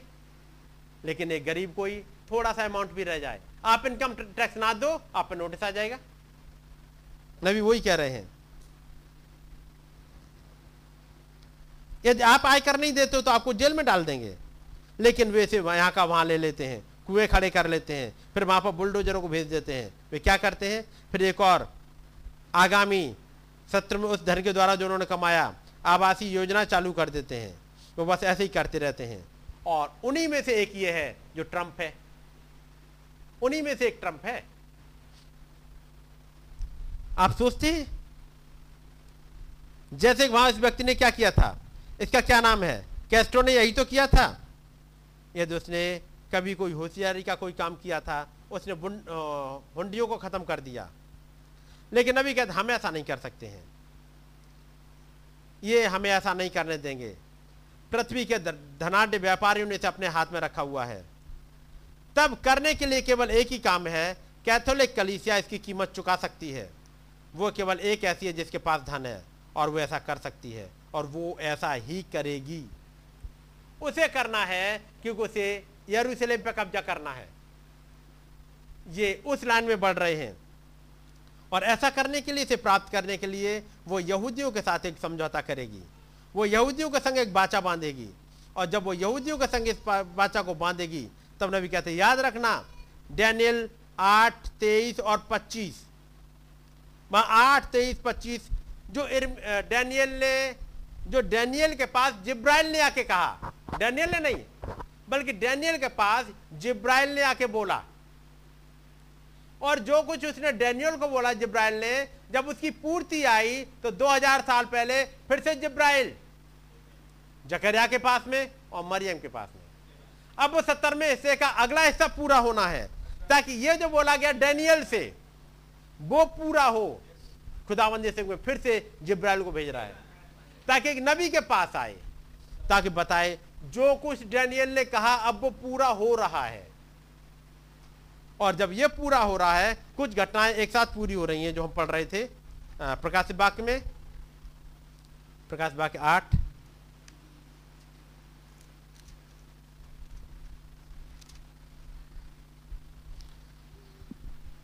उसकी तेरहवीं आयत थी जो हमने पढ़ी। जब जब मैंने फिर देखा तो आकाश के बीच में एक स्वर्गदूत को उड़ते और ऊँचे शब्द से यह कहते सुना उन तीन स्वर्गदूतों की तुरही के शब्दों के कारण जिनका फूकना अभी बाकी है पृथ्वी के रहने वालों पर हाय हाय हाय। और फिर पहली हाई हो गई 1914 से 1918 तक। दूसरी हाई हो गई उन्नीस से 1945 तक। सेकेंड वर्ल्ड वॉर और इन दो में जो कुछ हुआ, वो एक तस्वीर दे देगा कि तीसरी में क्या होगा। दूसरी हाई में, जब हिरोशिमा नागासाकी पे बॉम्ब डाला गया, उस लड़ाई को बहुत ज़्यादा टाइम नहीं लगा खत्म होने में। एक जहाज़ ऊपर से उड़ता हुआ आता है, ऊपर से एक गोला सा निकल आता है, ज़मीन पर पहुँचता है और उसके बाद खंडहर ही खंडहर दिखाई देता है। ये बात है 1945 की, जब उन्होंने बनाना ही स्टार्ट किया था। उनके ट्रायल्स थे। आज की डेट में? आज की डेट में प्रकाश बाग के अठारह अध्याय।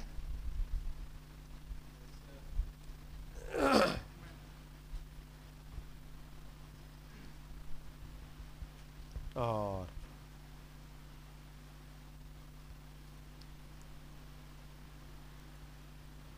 उसकी नौमी आय से पृथ्वी के राजा जिन्होंने उसके साथ व्यभिचार और सुख विलास किया हम्म। जब उसके जलने का धुआँ देखेंगे। ये जलना ये है रोमन कैथोलिक चर्च। ये है वेटिकन सिटी जिस वो राजा यानी वो दुनिया की तमाम सल्तनत जो उसके साथ बिज़नेस उसके साथ उसकी डॉक्टर में हाँ करते रहे उसके साथ साथ चलते रहे हर चीज़ में उसके साथ चलते रहे और एंजॉय करते रहे। चाहे वो ट्रंप हो चाहे वो दुनिया के सारे राजा हो। अब वो रो रहे हैं उनके रोने का टाइम आ गया। पढ़ो आगे। जब उसके जलने का धुआँ देखेंगे तो उसके लिए रोएँगे हम्म। और छाती पीटेंगे। हम्म। उसकी पीड़ा के डर के मारे वे बड़ी दूर खड़े होकर कहेंगे वो पीड़ा के डर के बाद दूर खड़े हिम्मत नहीं पड़ी इस कंट्री से हम जाके पंगा कैसे लें? क्योंकि ये बॉम्ब गिराने वाला कोई और नहीं बल्कि रूस है। नबी ने समझाया? ये रूस है अब जब रूस आएगा अभी देखिए रूस चुपचाप बैठा हुआ है। क्या रूस चुपचाप बैठ के कुछ कर नहीं रहा होगा?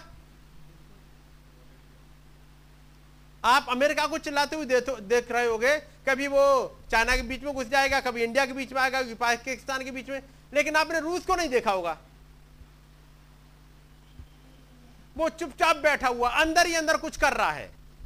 क्योंकि समय आएगा थोड़े दिनों बाद। जब वो उठ के आएगा। आगे? उसकी पीड़ा के डर के मारे वे बड़ी दूर खड़े होकर कहेंगे हम्म। हे बड़े नगर बेबीलोन हे दृढ़ नगर हम्म। हाय हाय घड़ी भर में ही तुझे दंड मिल गया है। हम्म। पृथ्वी के व्यापारी उसके लिए रोएँगे। पृथ्वी के बिज़नेस से रो क्यों रहे? क्योंकि सब कुछ तो खत्म हो गया। सारी चीज़ें सारे रिकॉर्ड्स तो वही थे। आज की डेट में आपके बैंक अकाउंट, पासबुक पता नहीं जाने कब से आप अपडेट नहीं करते हो। क्योंकि वहाँ अपडेट करने का है ही नहीं कुछ चक्कर। जो कुछ है तो इसी पे मोबाइल पे है। और मोबाइल पे वो ही है जो वहाँ हवा में है, जो वहाँ क्लाउड में है। अब वही सिस्टम फेल हो गया। किसी दिन वही सिस्टम जो वहाँ था वो फेल हो गया। अब न तो आपका एटीएम काम करेगा पैसा निकाल लाओ। वो कहेगा, सर्वर बंद है। एटीएम में पैसे रखे पीछे। लेकिन सर्वर बंद है। आपने सोचा, चलो, इंटरनेट बैंकिंग से कर ले। ऑनलाइन पेमेंट बंद है। एटीएम बंद, सर्वर बंद है। चलो पेटीएम से कर ले। पेटीएम बंद है। आपके पास, मैं आपकी बात नहीं कर रहा, इस दुनिया के पास। क्योंकि ब्राइड तो यहाँ से चली गई होगी। ये जब हालात आएँगे, तब तक ब्राइड चली जाएगी। और अपनी निगाहें वहीं रखिएगा ताकि आप उस जाने वाले में हो पाओ। और खुदाबंद ने कुछ प्रोफेसी अपने नबियों के द्वारा करवाई है, वो इसी वचन में लगी, लिखी हुई है। बस अपने ध्यान वहाँ लगाए रखो। क्योंकि समय आ रहा है, बस बहुत करीब। जिस दिन सर्वर बंद हुआ, और क्योंकि जब आपस में लड़ाई करेंगे देश तो पहले उनका टारगेट होगा इनके ये सैटेलाइट क्योंकि सैटेलाइट ही पूरी खबर दे रहे हैं कि लड़ाई कहाँ हो रही है, कैसे, कहाँ, इनकी कहाँ। अब जैसे चाइना कह रहा है, हमने तो अपनी आर्मी हटा ली पीछे। इंडिया कह रहा नहीं हटाई। इंडिया वहाँ जाके थोड़ी देख रहा है। इंडिया ने सैटेलाइट लगा के रखे, वहाँ से तस्वीर लेके बता रहा है, अभी नहीं आप पाते तो कोई तस्वीर ये तस्वीरें बता रही किसी दिन उसने वो सैटेलाइट ही हटा दिया।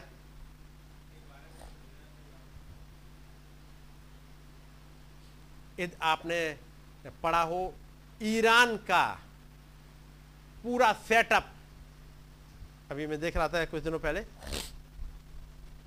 ईरान का जैसे ही इन्होंने वो बनाना स्टार्ट कर दिया, अपना वो ये एटॉमिक इनके वो हैं। हैं? बंकर नहीं, वो जहाँ से वो यूरोनियम को वो करते एक्सट्रैक्ट करते हैं।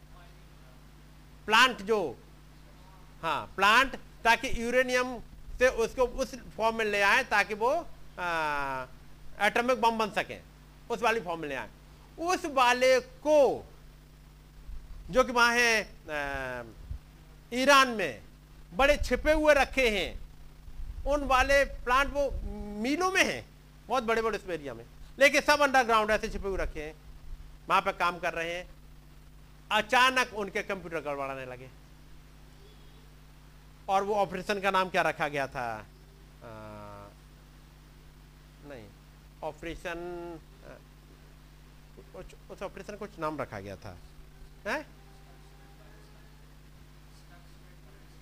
नहीं नहीं उस ऑपरेशन का नाम रखा गया था एक ऑपरेशन।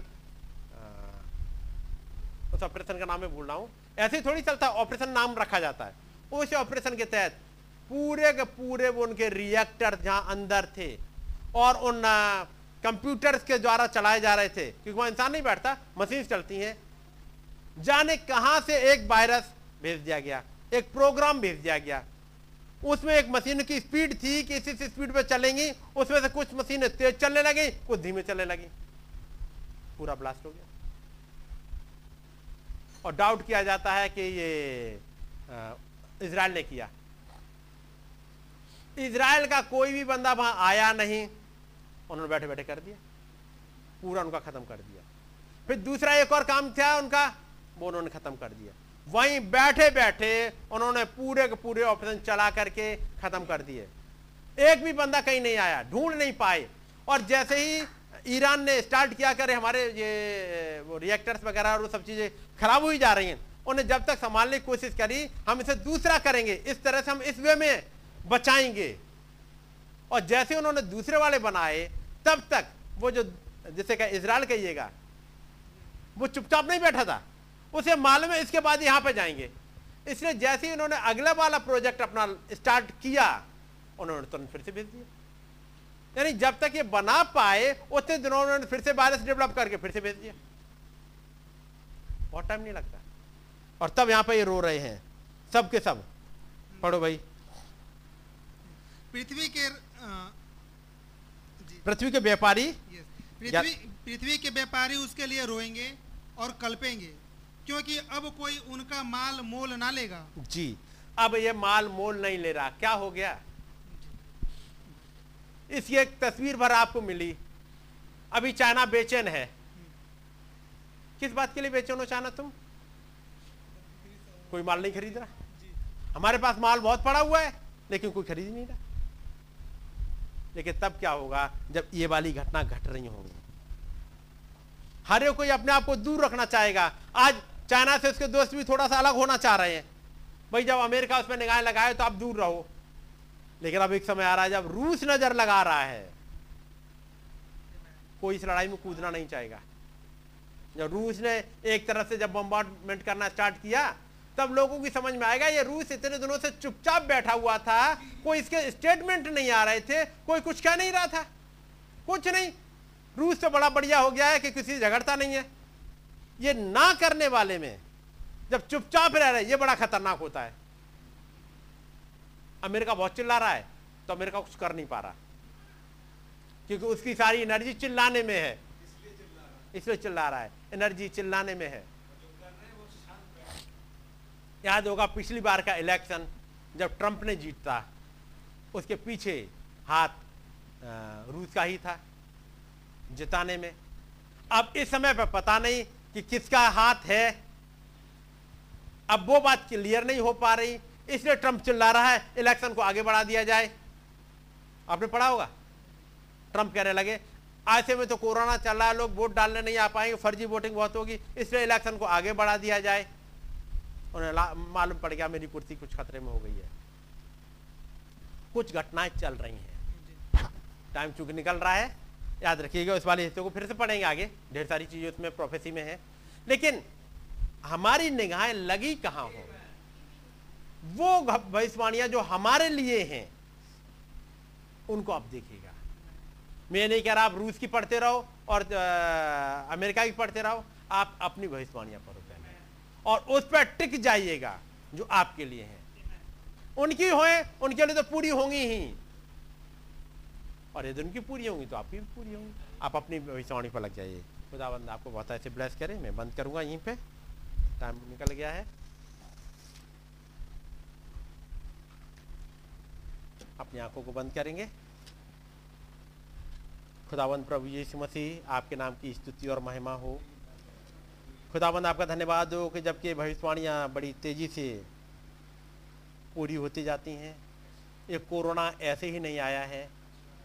ये आया है कुछ इकोनॉमी को गिराने के लिए। ताकि अमेरिका इसराइल रोम एक ट्रीटी की तरफ़ आगे बढ़ जाएँ। क्योंकि अमेरिका पहले से ही कर्जे में चल रहा है। नबी जब जब सन तिरसठ में कहते हैं कि अब से लेकर के हम कर्जा चुकाना स्टार्ट करें तो अगले चालीस सालों तक कर्जा चुकाते रहेंगे। लेकिन अमेरिका ने कर्जा चुकाना स्टार्ट ही नहीं किया है। अब तो काफ़ी हालात खराब में पहुँच गया है। वो फेडरल बैंक ने उस पर शिकंजा कसा हुआ है। वो खुदाबंद। जबकि हालात आ रहे हैं। ये कोरोना किसी के कंट्रोल में नहीं है। लेकिन सब कुछ आपके कंट्रोल में है। कुछ लोग हैं जिन्होंने उस मैसेज को रिजेक्ट किया था और स्वाइन फ्लू के चपेट में आए थे 1918 से 1920 में। कई एक कंट्री अब को तो ये मैसेज पूरी दुनिया ने रिजेक्ट किया है? एक नबी ने पूरी दुनिया में चक्कर लगाया और लोगों ने रिजेक्ट कर दिया है।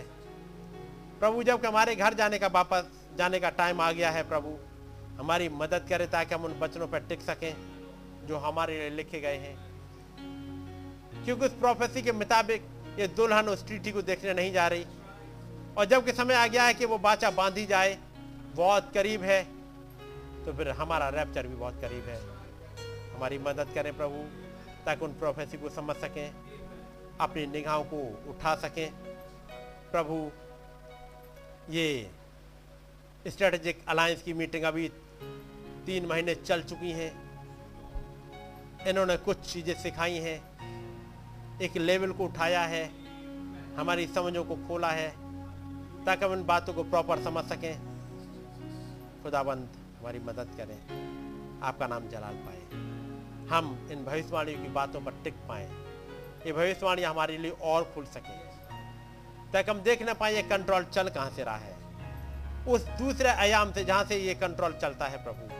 हम अपनी निगाहें वहीं उठाते हैं और आपका अनुग्रह चाहते हैं बहुत ऐसे हम सबके साथ तो अपनी दया, अपने अनुग्रह बनाए रखें। हमारी विनती को उसने कबूल करें। प्रभु यीशु मसीह के नाम में। आमीन। आए हमारे पिता, आप जो आसमान में हैं, आपका नाम पाक माना जाए, आपकी बादशाही आए, आपकी मर्ज़ी जैसे आसमान में पूरी होती है, ज़मीन पर भी हो, हमारी रोज़ की रोटी आज हमें बख्श दें। जिस प्रकार से हम अपने कसूर वालों को माफ़ करते हैं हमारी कसूरों को माफ़ करें। हमें आज माफ़ ना पड़ने दें, बल्कि बुराई से क्योंकि बादशाहत कुदरत और जलाल हमेशा ही I love him. I